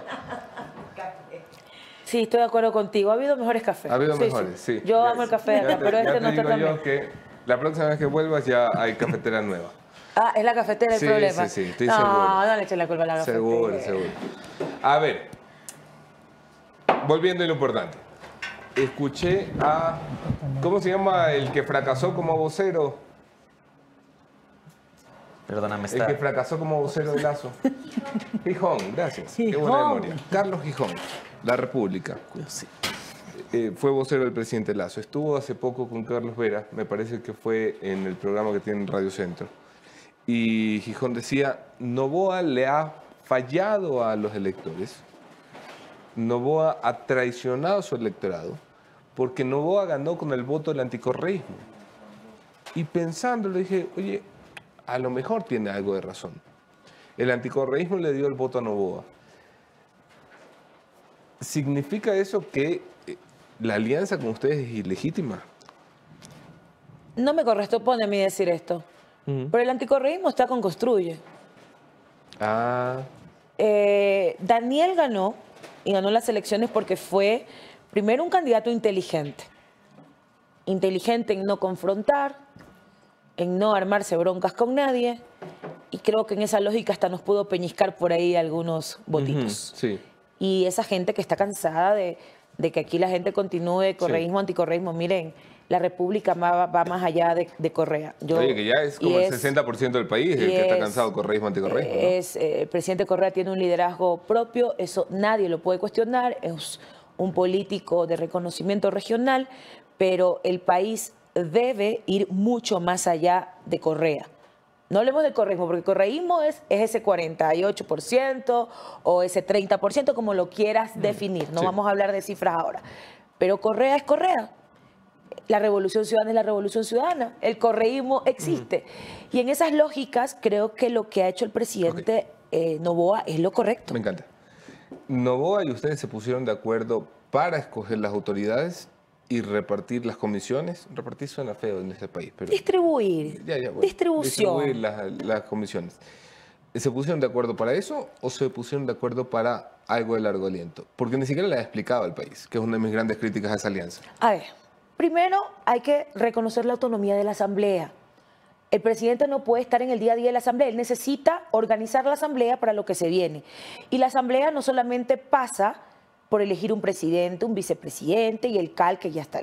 Se necesita estructurar la Asamblea. La Asamblea anterior tuvo muchas debilidades en el sentido de funcionamiento porque sus cabezas no tenían conocimiento de desarrollo parlamentario. La Asamblea está patas arriba. Entonces tenemos que organizar las comisiones, tenemos que organizar las, las leyes prioritarias para este año y medio. Pero hay Entonces, agenda, no Paola. solamente, pero por supuesto que existe agenda. Agenda Sino- acordada, quiero decir. Bueno, primero, las leyes económicas urgentes que nosotros hemos sido claros, apoyaremos. Eh, ¿Ya saben qué es lo que viene? Todavía no se tiene, ¿no? Ahí cómo van a apoyar. No, decir, pero mira, a ver, a privatizar la educación. A ver, toma. Anderson, vamos a ser responsables y, y te lo voy a decir con la, con la fra- franqueza que me caracteriza. El señor Novoa a tomar un, toma un país hecho pedazos, con un déficit fiscal de cerca de 5 mil millones. Dicen que no va a haber plata ni para el, el aguinaldo de Navidad. Dicen que no va a haber décimo, hay complicaciones económicas. El señor tiene que buscar plata para primero financiar su propio plan de gobierno. ¿Crees que nosotros nos podemos oponer a eso? Imposible. Entonces, él tiene que diseñar lo que corresponde en materia económica. Es más, si te das cuenta, no- él está dirigiendo en la Asamblea Nacional las comisiones económicas con Sí. su equipo de confianza. Y nosotros tenemos que apuntalar para que esto, a ver, si al señor le va mal, le va a ir mal al país. Y ojo, y bien lo que tú decías, esto es un acuerdo de largo aliento, es un acuerdo de gobernabilidad, pero él también tiene claro cuáles son los temas en los que con nosotros no cuente, privatizaciones, no, con nosotros ahí no cuenta y yo creo que en eso hemos sido claros, él ha sido respetuoso también de la, de la posición nuestra y creo que mientras nos respetemos y tengamos acuerdos comunes en los que avancemos, no hay problema. Hay gente que eh, ve la política y sospecha. Entre esos yo, ¿no? Yo veo la política y siempre algo, Tu vida es esa, vivir algo malo tiene que haber detrás, porque si no, no sería No puede ser política. todo sería- tan bueno. Sería religión. Y el acuerdo suena demasiado altruista. Suena demasiado por la patria, suena demasiado... ¿Qué hay detrás? ¿Qué no le están contando al país? No pienso que me lo vas a contar ahora, pero lo que la gente sospecha es que la RC, por ejemplo, está pidiendo o la revisión de los procesos judiciales contra la cúpula del correísmo, o la cabeza del fiscal general, o algo que tiene que ver con justicia. ¿Qué les dices? Primero, Anderson, imagínense, mi provincia está entre las capitales de provincias más peligrosas del mundo. ¿Tú crees que no deberíamos ceder, sentarnos y hablar? ¿Qué te hace pensar a ti que no hay un desprendimiento por parte de la Revolución Ciudadana cuando este país se desangra? Cuando necesitamos, por ejemplo, mi provincia no votó por Daniel. Sí, es real, no votó por Daniel. Pero a mí me encantaría saber cuál es el plan de Daniel para rescatar Esmeraldas, porque Esmeralda hay que declararlo en emergencia, emergencia social, de seguridad, económica. Esmeralda está destrozada. ¿Tú crees que yo puedo irle a decir a los esmeraldeños eh, que no, que, que porque no votamos por Daniel no vamos a sentarnos a conversar con Daniel? Eso es imposible.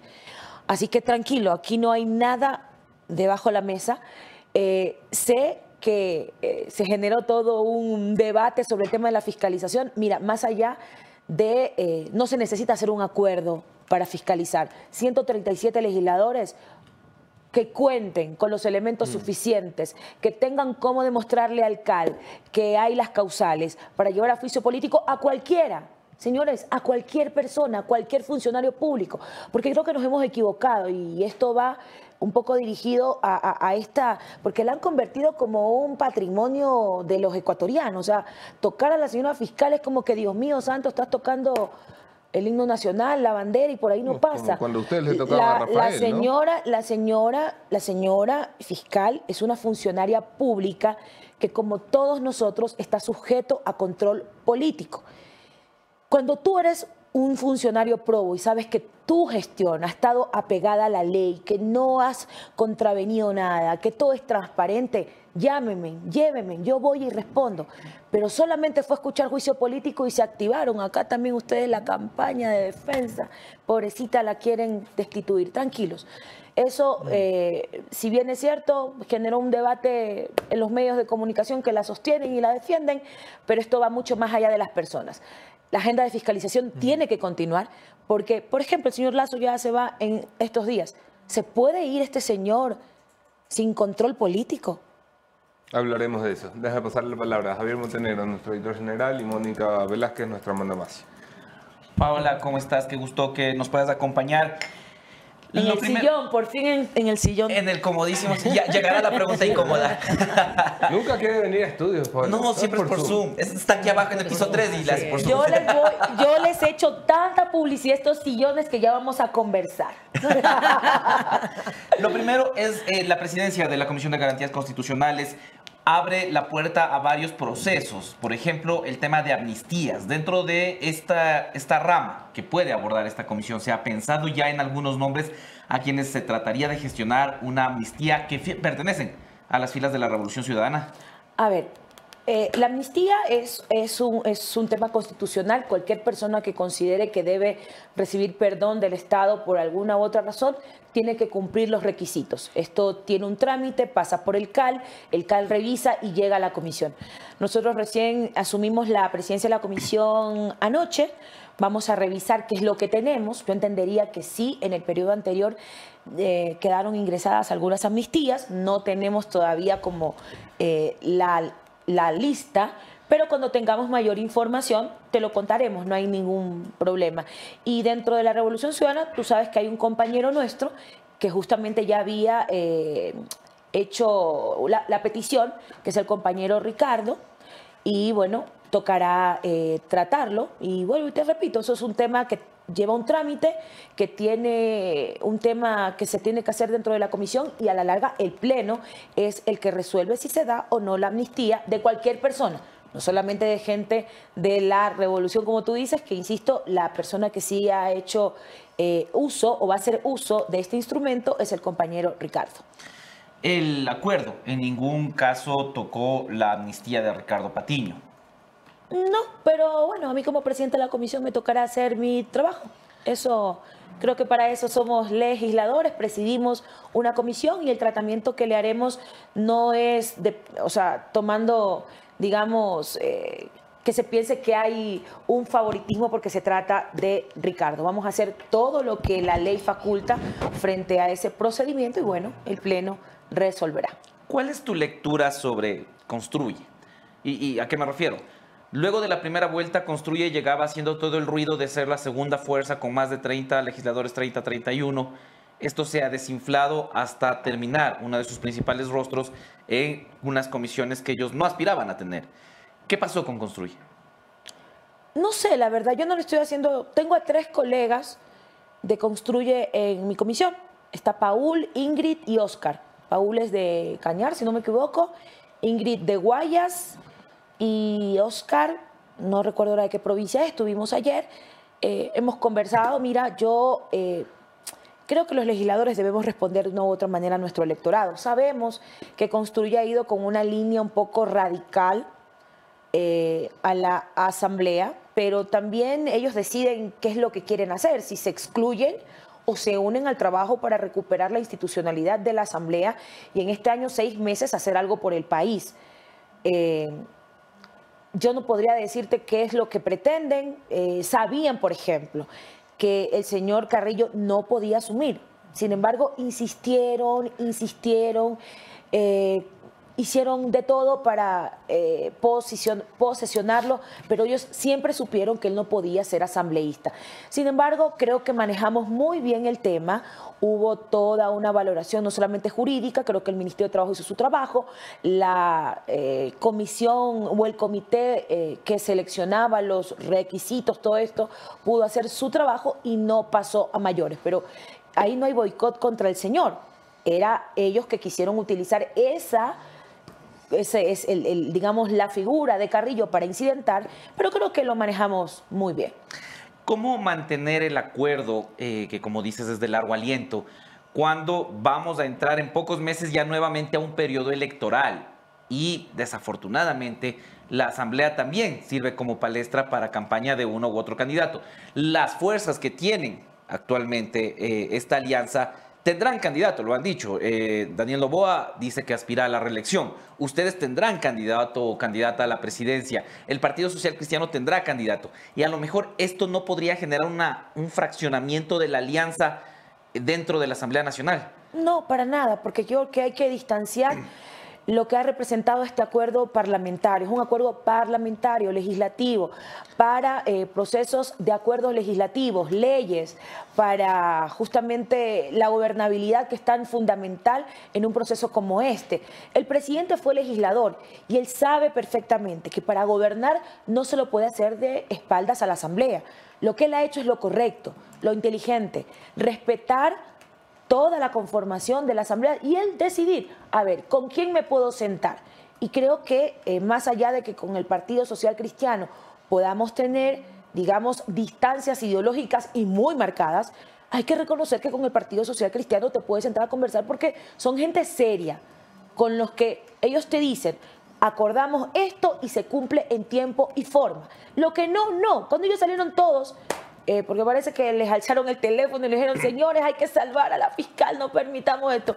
Todos salieron, es su posición y la respetamos. Seguramente eso va a suceder, seguramente ellos no permitirán o no pondrán sus votos, sabemos, pero eso no implica que no hayan otros temas en los cuales con el Partido Social Cristiano, con la bancada de gobierno, no se pueda trabajar. No hay que mezclarlo todo, porque desafortunadamente ya tuvimos una mala experiencia con Lazo que pensó que podía gobernar por encima de la Asamblea, minó la Asamblea, pero también se minó él. Y hoy tenemos las consecuencias de eso. Entonces seríamos, y perdón que utilice un término un poco fuerte, seríamos torpes si repetimos la misma receta. Hoy tenemos que cambiar los mecanismos y las formas de relacionamiento político más allá de lo electoral. Cada quien que haga lo que tenga que hacer, desde su partido, desde lo que haga como militante. Acá es la primera función del Estado y tenemos que actuar en concordancia con eso, con lo que somos, legisladores. Finalmente, y hablando del comodísimo sillón renaciente que eh, es altamente cómodo, la pregunta incomodaba por el lado de eh, Soledad Padilla. Te mencionó eh, en un video el qué decir, no fueron hasta la fiscalía a rendir su versión las personas que estaban convocadas, se reportaron enfermas, pero este es un caso que ha generado mucho interés, sobre todo desde los aspectos de violencia de género, desde los aspectos de mujeres. Tú, como representante de la Revolución Ciudadana y como una de las mencionadas, ¿qué le respondes a todo lo que se ha dicho desde el lado de Soledad Padilla? Bueno, yo estoy esperando que la Fiscalía ponga la próxima fecha eh, y hora. Vamos, en mi caso, vamos a comparecer. No sé en qué pueda contribuir en la investigación, porque aquí hay dos elementos eh, que, son eh, importantes que la ciudadanía conozca. Esto es un tema personal. Eh, es un tema de índole personal que involucra a tres personas. Desafortunadamente, un tema personal terminó judicializándose y llevándose al, punto que se llevó. En uno de los audios filtrados que ustedes justamente pudieron, eh, digamos, difundir aquí, la señora Soledad también se refirió de manera despectiva hacia mí. Eso es violencia también. Sin embargo, yo no he querido ahondar en el tema porque si bien es cierto, yo también me he sentido agredida por ella, también me he sentido vulnerada por ella. Ella dijo en esa, en esa grabación que me ha grabado, recuérdenlo. Quisiera que también pudiera ella eh, difundir esa grabación, porque allí quedaría demostrado primero que cuando Soledad Padilla toma contacto conmigo nunca me llamó a pedirme solidaridad. Y solidaridad con las víctimas, por supuesto, siempre con las víctimas con las víctimas colaterales de este tema, que a mí me preocupa mucho que en ninguna instancia se esté pensando que hay hijos, que hay familias, que hay personas que también se ven afectados por todo esto. Bueno, si los actores y los involucrados no lo piensan, bueno, allí ya nosotros podemos hacer muy poco. Pero la llamada de Soledad Padilla nunca fue hacia mí pidiendo solidaridad. Soledad Padilla me llamó a increparme sobre un tema personal con su pareja. Y quiero dejar claro, Soledad Padilla ha sido funcionaria pública y que trabajó de cerca con el, eh, el ex vicepresidente Jorge Glass por más de 12 años, no tengo el tiempo exacto ahora. Nunca ha militado en la Revolución Ciudadana, no ha sido nunca militante de la Revolución Ciudadana, entonces no podría yo tener una relación política cercana con Soledad más allá de la que hemos tenido, la asistente del ex vicepresidente Jorge Glass, con la que teníamos relaciones plenamente laborales necesito conversar con el vicepresidente, una cita con el vicepresidente, que es lo que hacen las asistentes, ¿o no? Lo otro, sobre lo político, cuando cuestionan a la organización política, cuando no, no tenemos posibilidades de establecer un radar sobre lo que ella ahora denuncia, bueno, eso ya lo va digamos, a tratar la justicia, que sea la justicia la que determine si hubo violencia o no en el caso de Soledad. Pero también, por eso digo, yo no estoy aspirando solidaridad, pero luego de sus declaraciones despectivas hacia mí, también he sufrido ataques. Ya quizás uno tiene un poquito el cuero un poco más duro y también decide qué luchas enfrentas, porque desafortunadamente se permitió la politización de un tema tan sensible. No me van a decir ustedes a mí que esto no pasó a un nivel político, en donde no sé quiénes estén detrás de esto, tratan de deslucir los liderazgos de las mujeres de la Revolución Ciudadana. Miren, y con esto concluyo, yo no le puedo permitir a nadie que me pase el feminómetro, a decirme cuán feminista soy, si apoyo o no la causa de la señora Soledad Padilla. Mi lucha por las mujeres tiene primero huellas y las mujeres saben que estamos juntas en esto.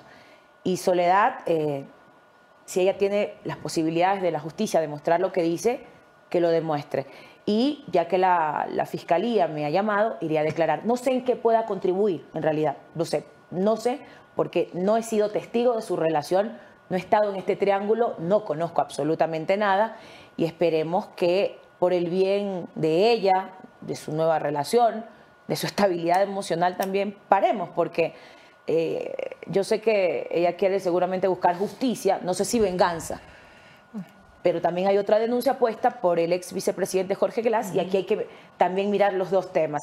Si bien es importante su denuncia y que la Fiscalía tan céleremente esté trabajando en ello, también deberían investigar el tema de extorsión, que es otra denuncia que también ha interpuesto el ex vicepresidente Jorge Glass.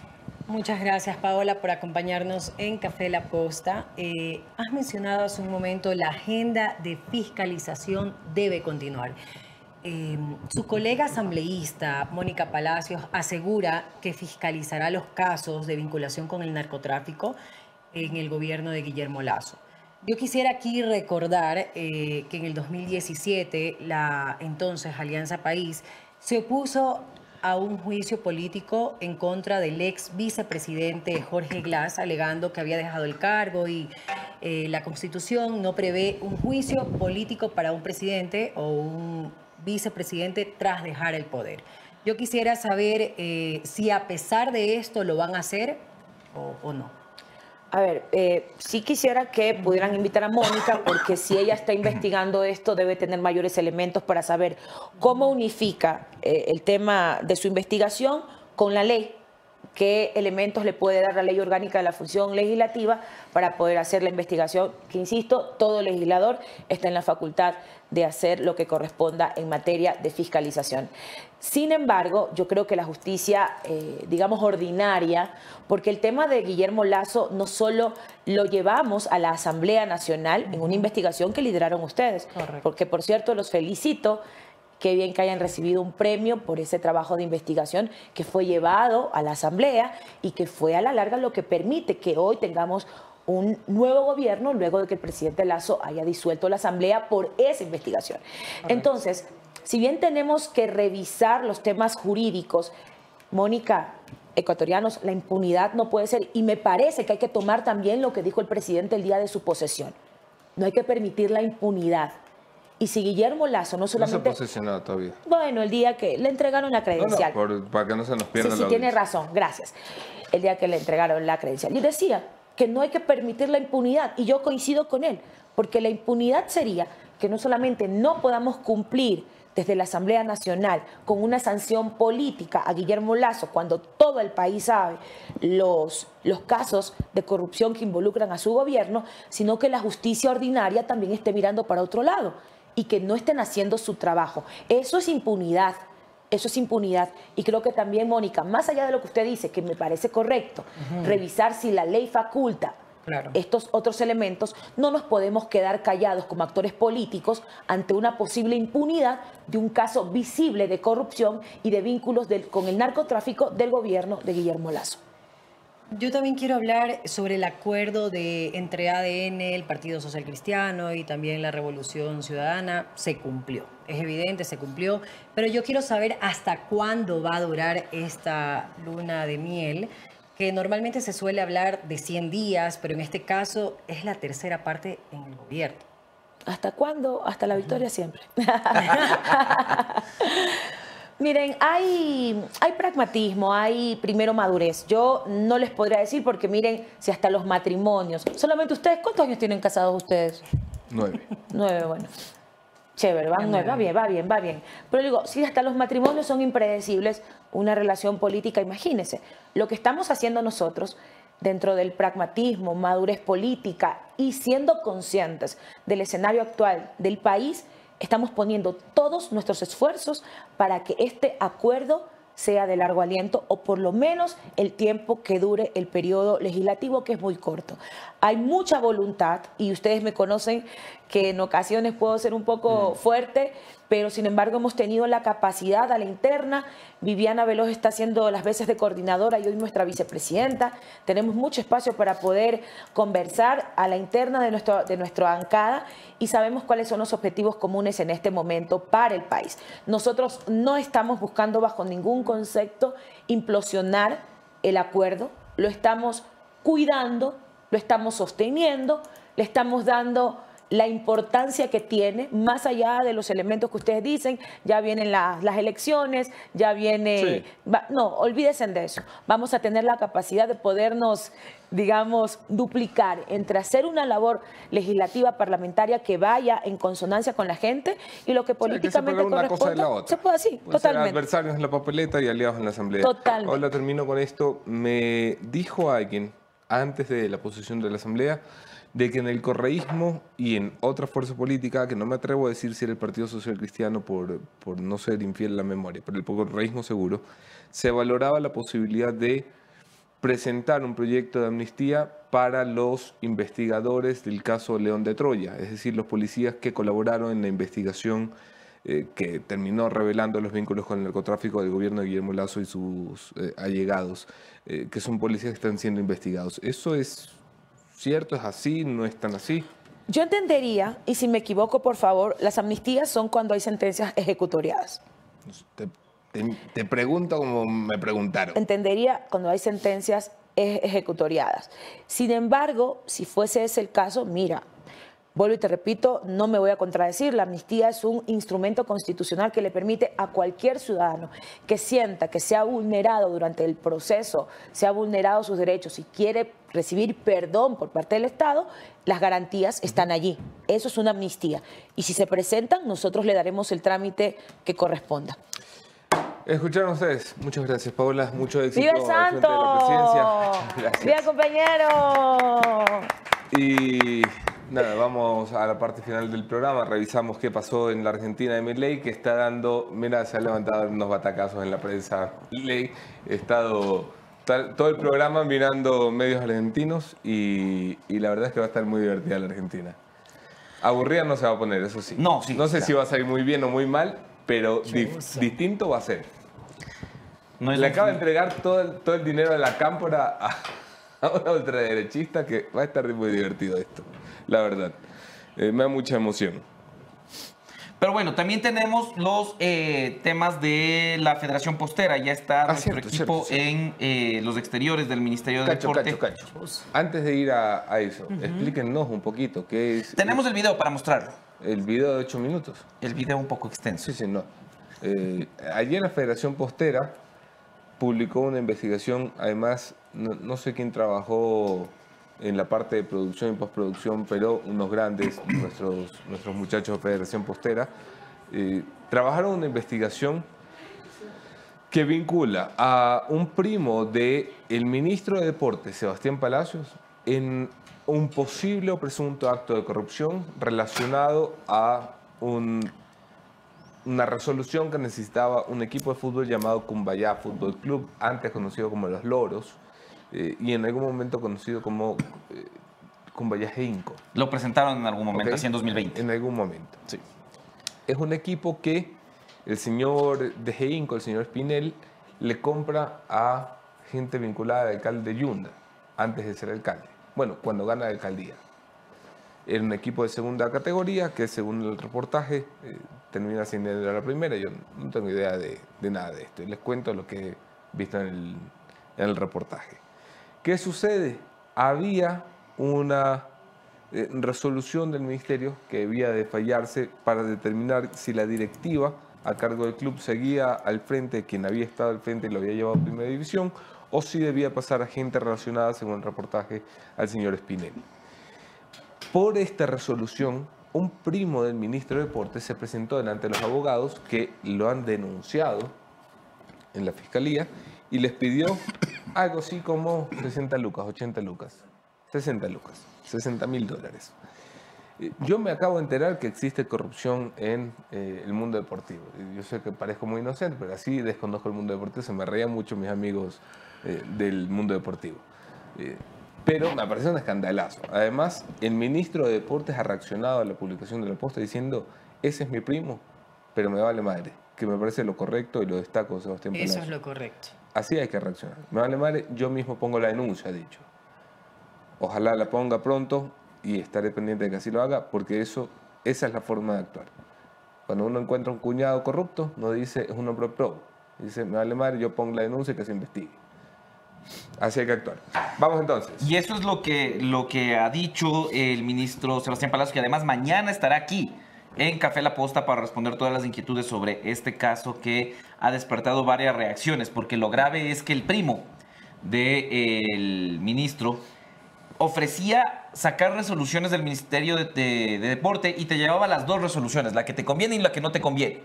Ah, sí. Ajá, tú me dirás, 60 mil dólares por la que te conviene, porque me están ofreciendo plata por la que no te conviene. Y lo peor de todo es que al final se cumplía. Y ya han saltado varias voces dentro del mundo deportivo diciendo eh, lo mismo puede estar pasando en A, B, C equipos de la primera eh, división. Así que esto traerá cola. El ojo y también recibimos las denuncias de todas estas personas que se han, que se han visto afectadas. Sí, hoy a las 9 de la noche ustedes podrán ver eh, Federación Postera, el programa Suite Presidencial. Buenísimo, va a estar. Sí, con toda esta investigación y además, como les digo, mañana el ministro de Deportes estará aquí, Sebastián Palacios, conversando con nosotros, aclarando cada uno de los puntos. Y ahora tenemos... Está ya un caso de corrupción a tres días de dejar el ministerio. ya cuando seguramente estaba diciendo, ya, todo bien, se acabó muchachos. ya era un buen ministro. Sí, o sea, un tipo muy decente. Luego yo no sé nada de deporte, no sé si le ha ido bien o mal en su gestión, pero me parece un tipo decente, Sebastián. Vamos a establecer conexión con la gente de Federación Postera que está en los exteriores. Ahí está eh, Mabel Basantes, que está afuera del Ministerio de Deporte, pendiente de lo que pase. Ya hay eh, algunas reacciones en el mundo deportivo y en el mundo político también. Hola, Mabe, ¿cómo vas? Muy buenos días, Javier. Buenos días también a Anderson, deseándole un feliz cumpleaños a Anderson, una de las cabezas principales de la posta. Y bueno, hablándoles un poco sobre el tema y las reacciones que ha tenido la, toda la investigación en cuanto al Cumbayá, esta pugna, la misteriosa mano de un primo, un supuesto primo del ministro, que ya no es tan supuesto porque como ustedes lo, lo decían, el mismo Sebastián Palacios, ministro del Deporte, lo confirmó. Eh, justamente este primo mostraba también un chat en el cual se hablaba y se confirmaba todo esto con Sebastián Palacios. Esto es lo que le muestra justamente a la defensa de Diana Morales, que es la actual presidenta de Cumbaya FC y las repercusiones que ha tenido toda esta investigación. Ya incluso llegaron a Liga Pro, que justamente Miguel Ángel Or, que es el presidente de, de la Liga Pro, también dijo que el tema se va a tratar con la debida justicia y con la investigación que amerita obviamente teniendo en cuenta que el Cumbaya es un equipo de primera y obviamente tendría consecuencias graves.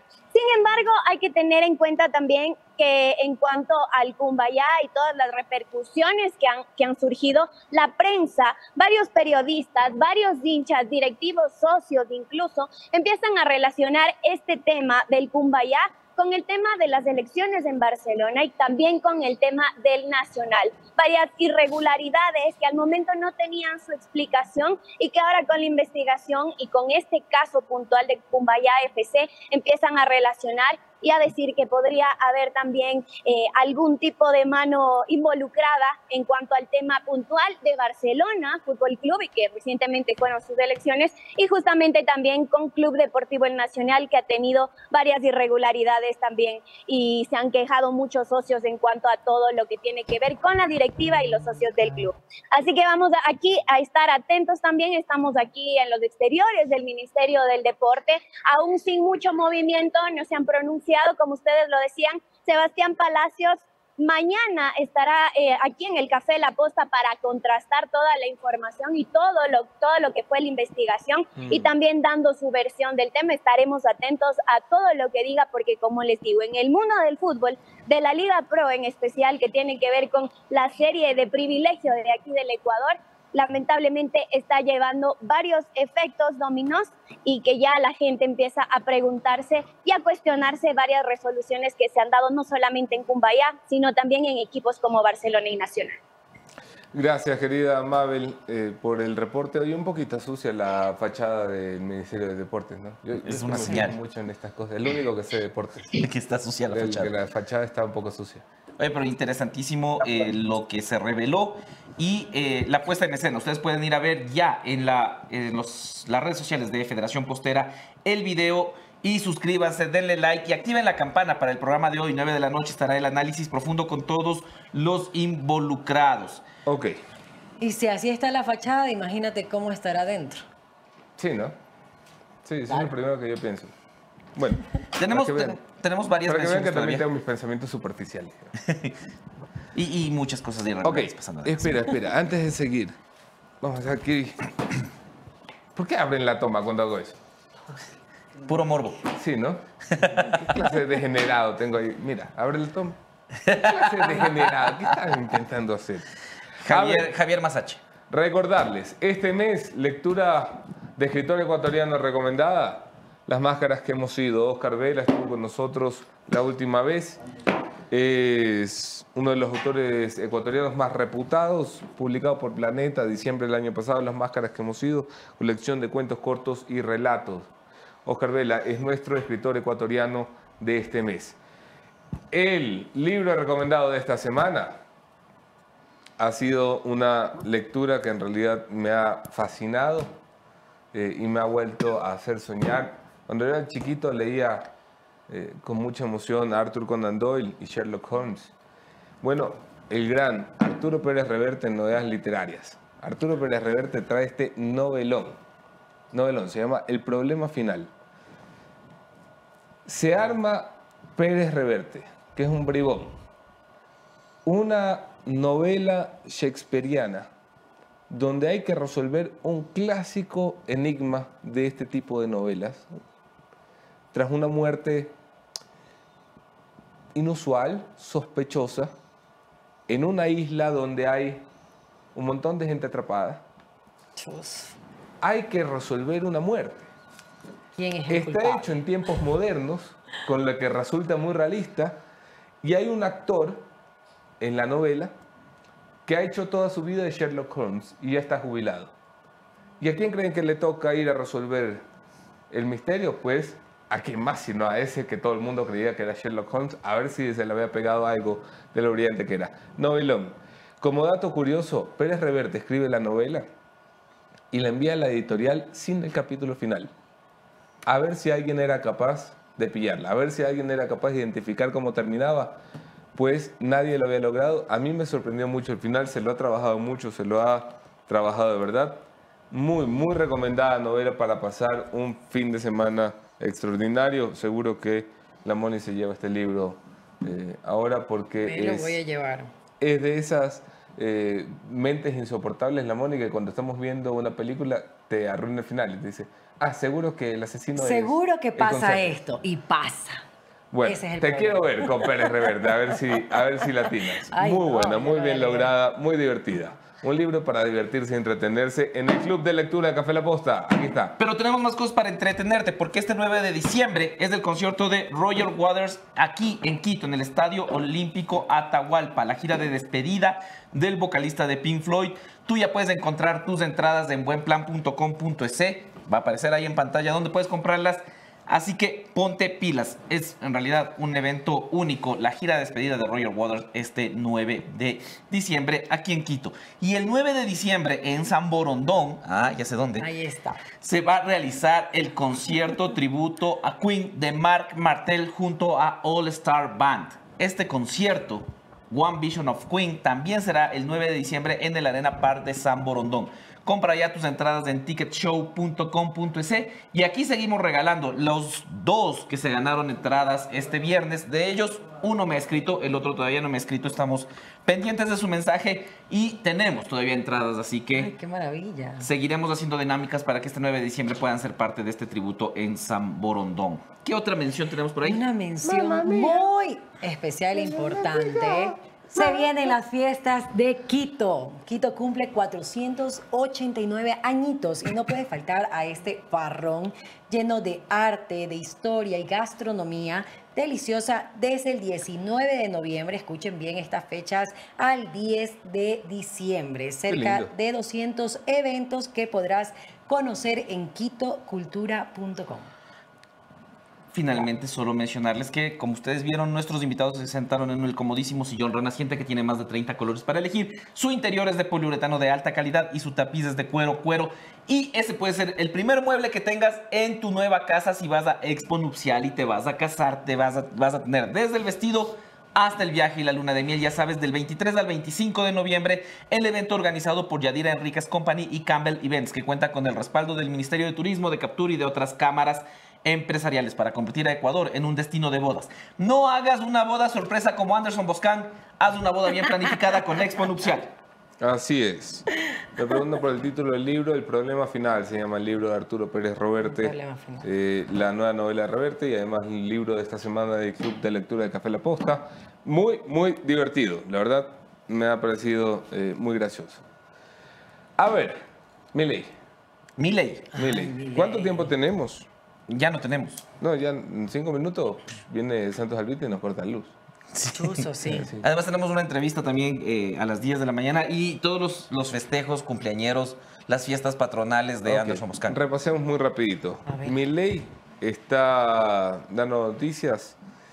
Eh, ha dicho que no despachará desde la Casa Rosada, que me ha parecido extraordinario. Ha prometido darle eh, un empujón a la derecha latinoamericana, su primer invitado confirmado en la posesión, Jair Bolsonaro. Seguramente volverá a ser candidato a la presidencia del Brasil. Es impredecible, impredecible lo que, lo que viene en la Argentina. Las acciones de la, de la YPF se han disparado tras la victoria de Milei. Cosas raras hay un presupuesto importante que la Cámpora, por ende la juventud izquierdista eh, argentina va a perder.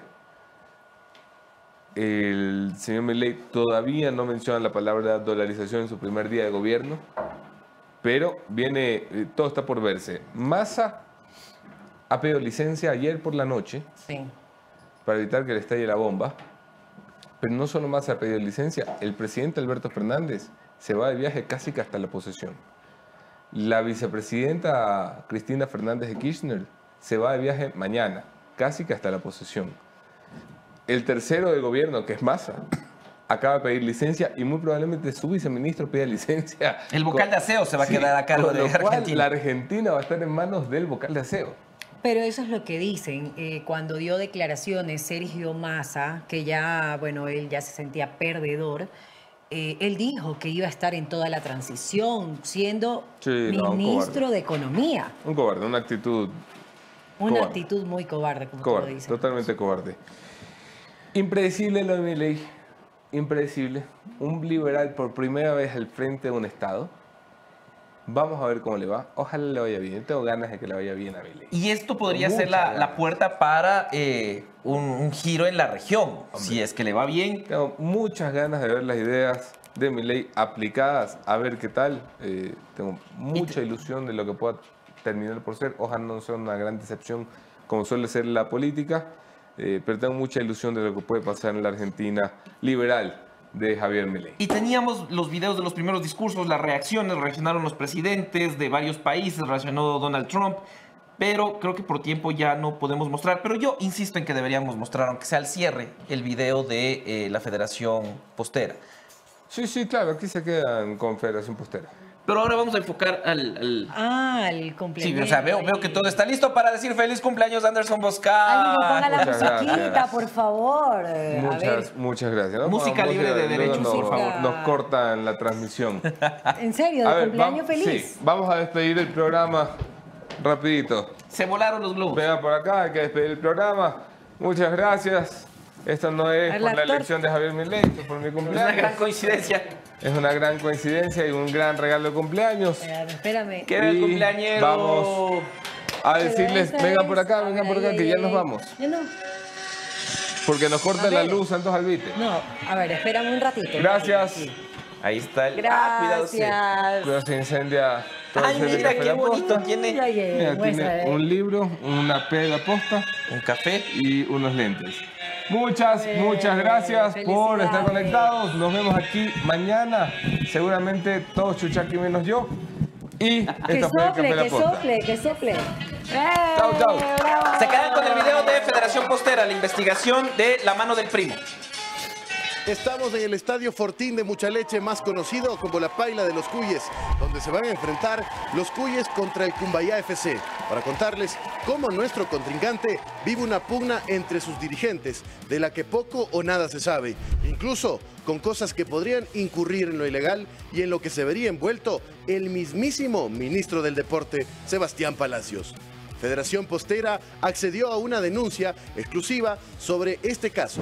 Nada de empezar este partido, hoy les traigo la alineación de quienes estarían involucrados. El ministro Sebastián Palacio, del jugador preferido de Lazo, el ministro del deporte. Jorge Liliyunda, los hermanos Corioto. Cristian Hernández, el jugador que juega mejor sin grillete. Gerardo Espinel, el 10 de este equipo, el armador. Rommel Tapia, Diana Morales, los Loro de FC, los denunciantes y el goleador Estrella, el primo del ministro. Y la alineación llega con el auspicio de la mañosería eterna del sector público ecuatoriano, que extiende sus garras hasta lo deportivo. Un partido que tiene de todo menos del fair play. Pero antes de analizar el juego, debemos hacer una previa a lo Roberto Bonafón.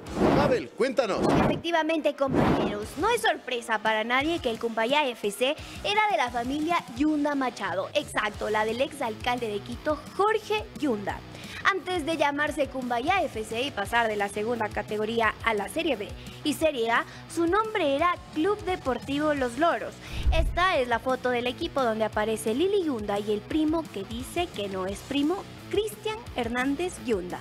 El equipo tenía como principal patrocinador a la empresa Geinco del señor Gerardo Espinel. Es más, en 2020 el mismo DT del equipo, Luis Espinel, lo llamaba Cumbaya Geinco.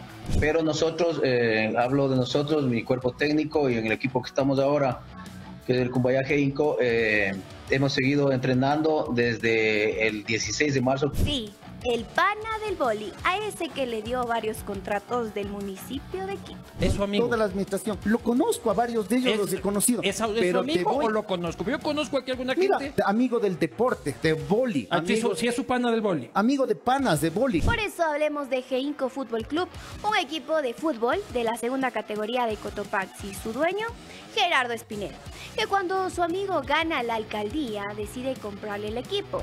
Así, el 26 de diciembre del 2019, Geinco FC adquiere los derechos deportivos del Cumbaya FC por 350 mil dólares. Dinero que fue pagado a Cristian Hernández Yunda. Tres meses antes, coincidencialmente, el municipio de Quito, con Yunda a la cabeza, adjudicó de manera trucha un contrato para la pavimentación de la ciudad a la empresa Geinco. Y bueno, esta investigación llega gracias a Geinco y el Ministerio de Deporte. Y vamos al partido con el relato de Chipilazo. Comentarios de Joaquín Saavedra y Danilo Castro. Y en 5, 4, 3, 2, 1, en marcha el partido. El Cumbaya FC arranca con una nueva directiva en el lenguaje del fútbol e inicia entonces un partido difícil para ellos. El DT Gerardo Espinel le dio la confianza al ex coronel Rommel Tapia, uno de sus amigos más cercanos. Tapia es uno de esos jugadores distintos porque ya administraba el Geinco FC. Tapia es el jugador que sudó la camiseta en su debut, que tuvo una gran gestión, que ascendió al equipo a la Serie A y siempre a su lado el auspiciante principal Geinco FC. Una vez finalizada la presidencia de Cristian Hernández, en una asamblea de socios del Cumbayá FC, el 29 de noviembre fue elegida Diana Morales como presidenta del club y el 3 de enero de 2022 se religió. Todo fue registrado en el Ministerio del Deporte. A pesar de estar en toda la camiseta el billete de Geinco, poco o nada se veía en el club. Es más, varios jugadores denunciaron en su momento falta de pagos y hasta que no tenían agua. Compañeros, regreso con ustedes en la parte alta. Resulta que Tapia de su bolsillo intentaba mantener el equipo a flote, pero Spinel empieza a pedir cuentas. Y es que el amigo del boli mira que en Serie A un equipo empieza a recibir un buen billete por los derechos de televisión o la venta de jugadores. Y se calienta el partido porque se empieza a configurar un posible juego sucio en su afán de ganar y recuperar su equipo. Es que, compañeros, ahí ingresaron dos denuncias de dos supuestos socios del Cumbaya FC contra Diana Morales, la nueva presidente del equipo. Acusan a Morales de haber falsificado firmas para adjudicarse la presidencia y perjudicar patrimonialmente al Club Deportivo Especializado Profesional de Inco. Morales responde la denuncia con otra denuncia negando la acusación y adjuntando el registro realizado en el Ministerio de Deportes, en el que se certifica que su presidencia es legal. Cuando nosotros nos enteramos de esta denuncia y vemos la documentación que ellos anexan, no sabemos de dónde se sacaron esa documentación, vemos que existiría un acta de enero del 2021, lo cual es falso. Y al ver que esa documentación es falsa, ponemos una denuncia de que en cambio a nosotros nos eh, falsificaron la firma. En este caso a la presidenta del club. Aún con evidencias, la fiscal a cargo del caso pide un informe pericial de las firmas. Diez minutos después, uno de los denunciantes pide las copias certificadas del informe pericial. Ese mismo día se autoriza la entrega de ese informe, que a su vez fue enviado al Ministerio de Deportes para impugnar la presidencia de Morales. Lo que nos llamó la atención es que, claro, casi nada de tiempo, ni bien llega la, pericia, eh, la otra parte pide copias certificadas y enseguida le dan las copias certificadas antes de siquiera nosotros conocer y esto se lleva directamente ya a otras instancias. Se las incluye en la FEB, se las incluye en la Liga Pro y se las incluye en, en, AFNA, sin que esta información pueda ser difundida así. ¿Por qué el Ministerio de Deporte aceptó una lista que en teoría es ilegal? Agiliza tus trámites en el Ministerio de Deporte, gracias al supuesto primo trucho de Sebastián Palacios. ¿y ¿el supuesto primo trucho ya calienta? Efectivamente, hay movimiento en la banca de alternantes, correcto, Chipi. Calienta el supuesto primo para saltar a la cancha. Y entra a la cancha el primo, y qué jugada que se mandó según la denuncia presentada por Rommel Tapia, a la que Federación Postera accedió. El primo envió un mensaje a Tapia ofreciendo su ayuda para el trámite sobre el Cumbayá. Tenemos una foto del desconocido primo que hizo una jugada de pizarrón y metió gol. ¿Qué pasa en la cancha, Mabel? Se pide bar. Según la denuncia de Tapia, el sujeto llegó, se sentó y sacó un inhibidor de señal en la mesa. Luego se presentó como el primo del ministro de Deportes, Sebastián Palacios. Le pidió 80 mil dólares por el trámite. Si pagaba, el recurso de revisión de la presidencia de Morales no sería aprobado.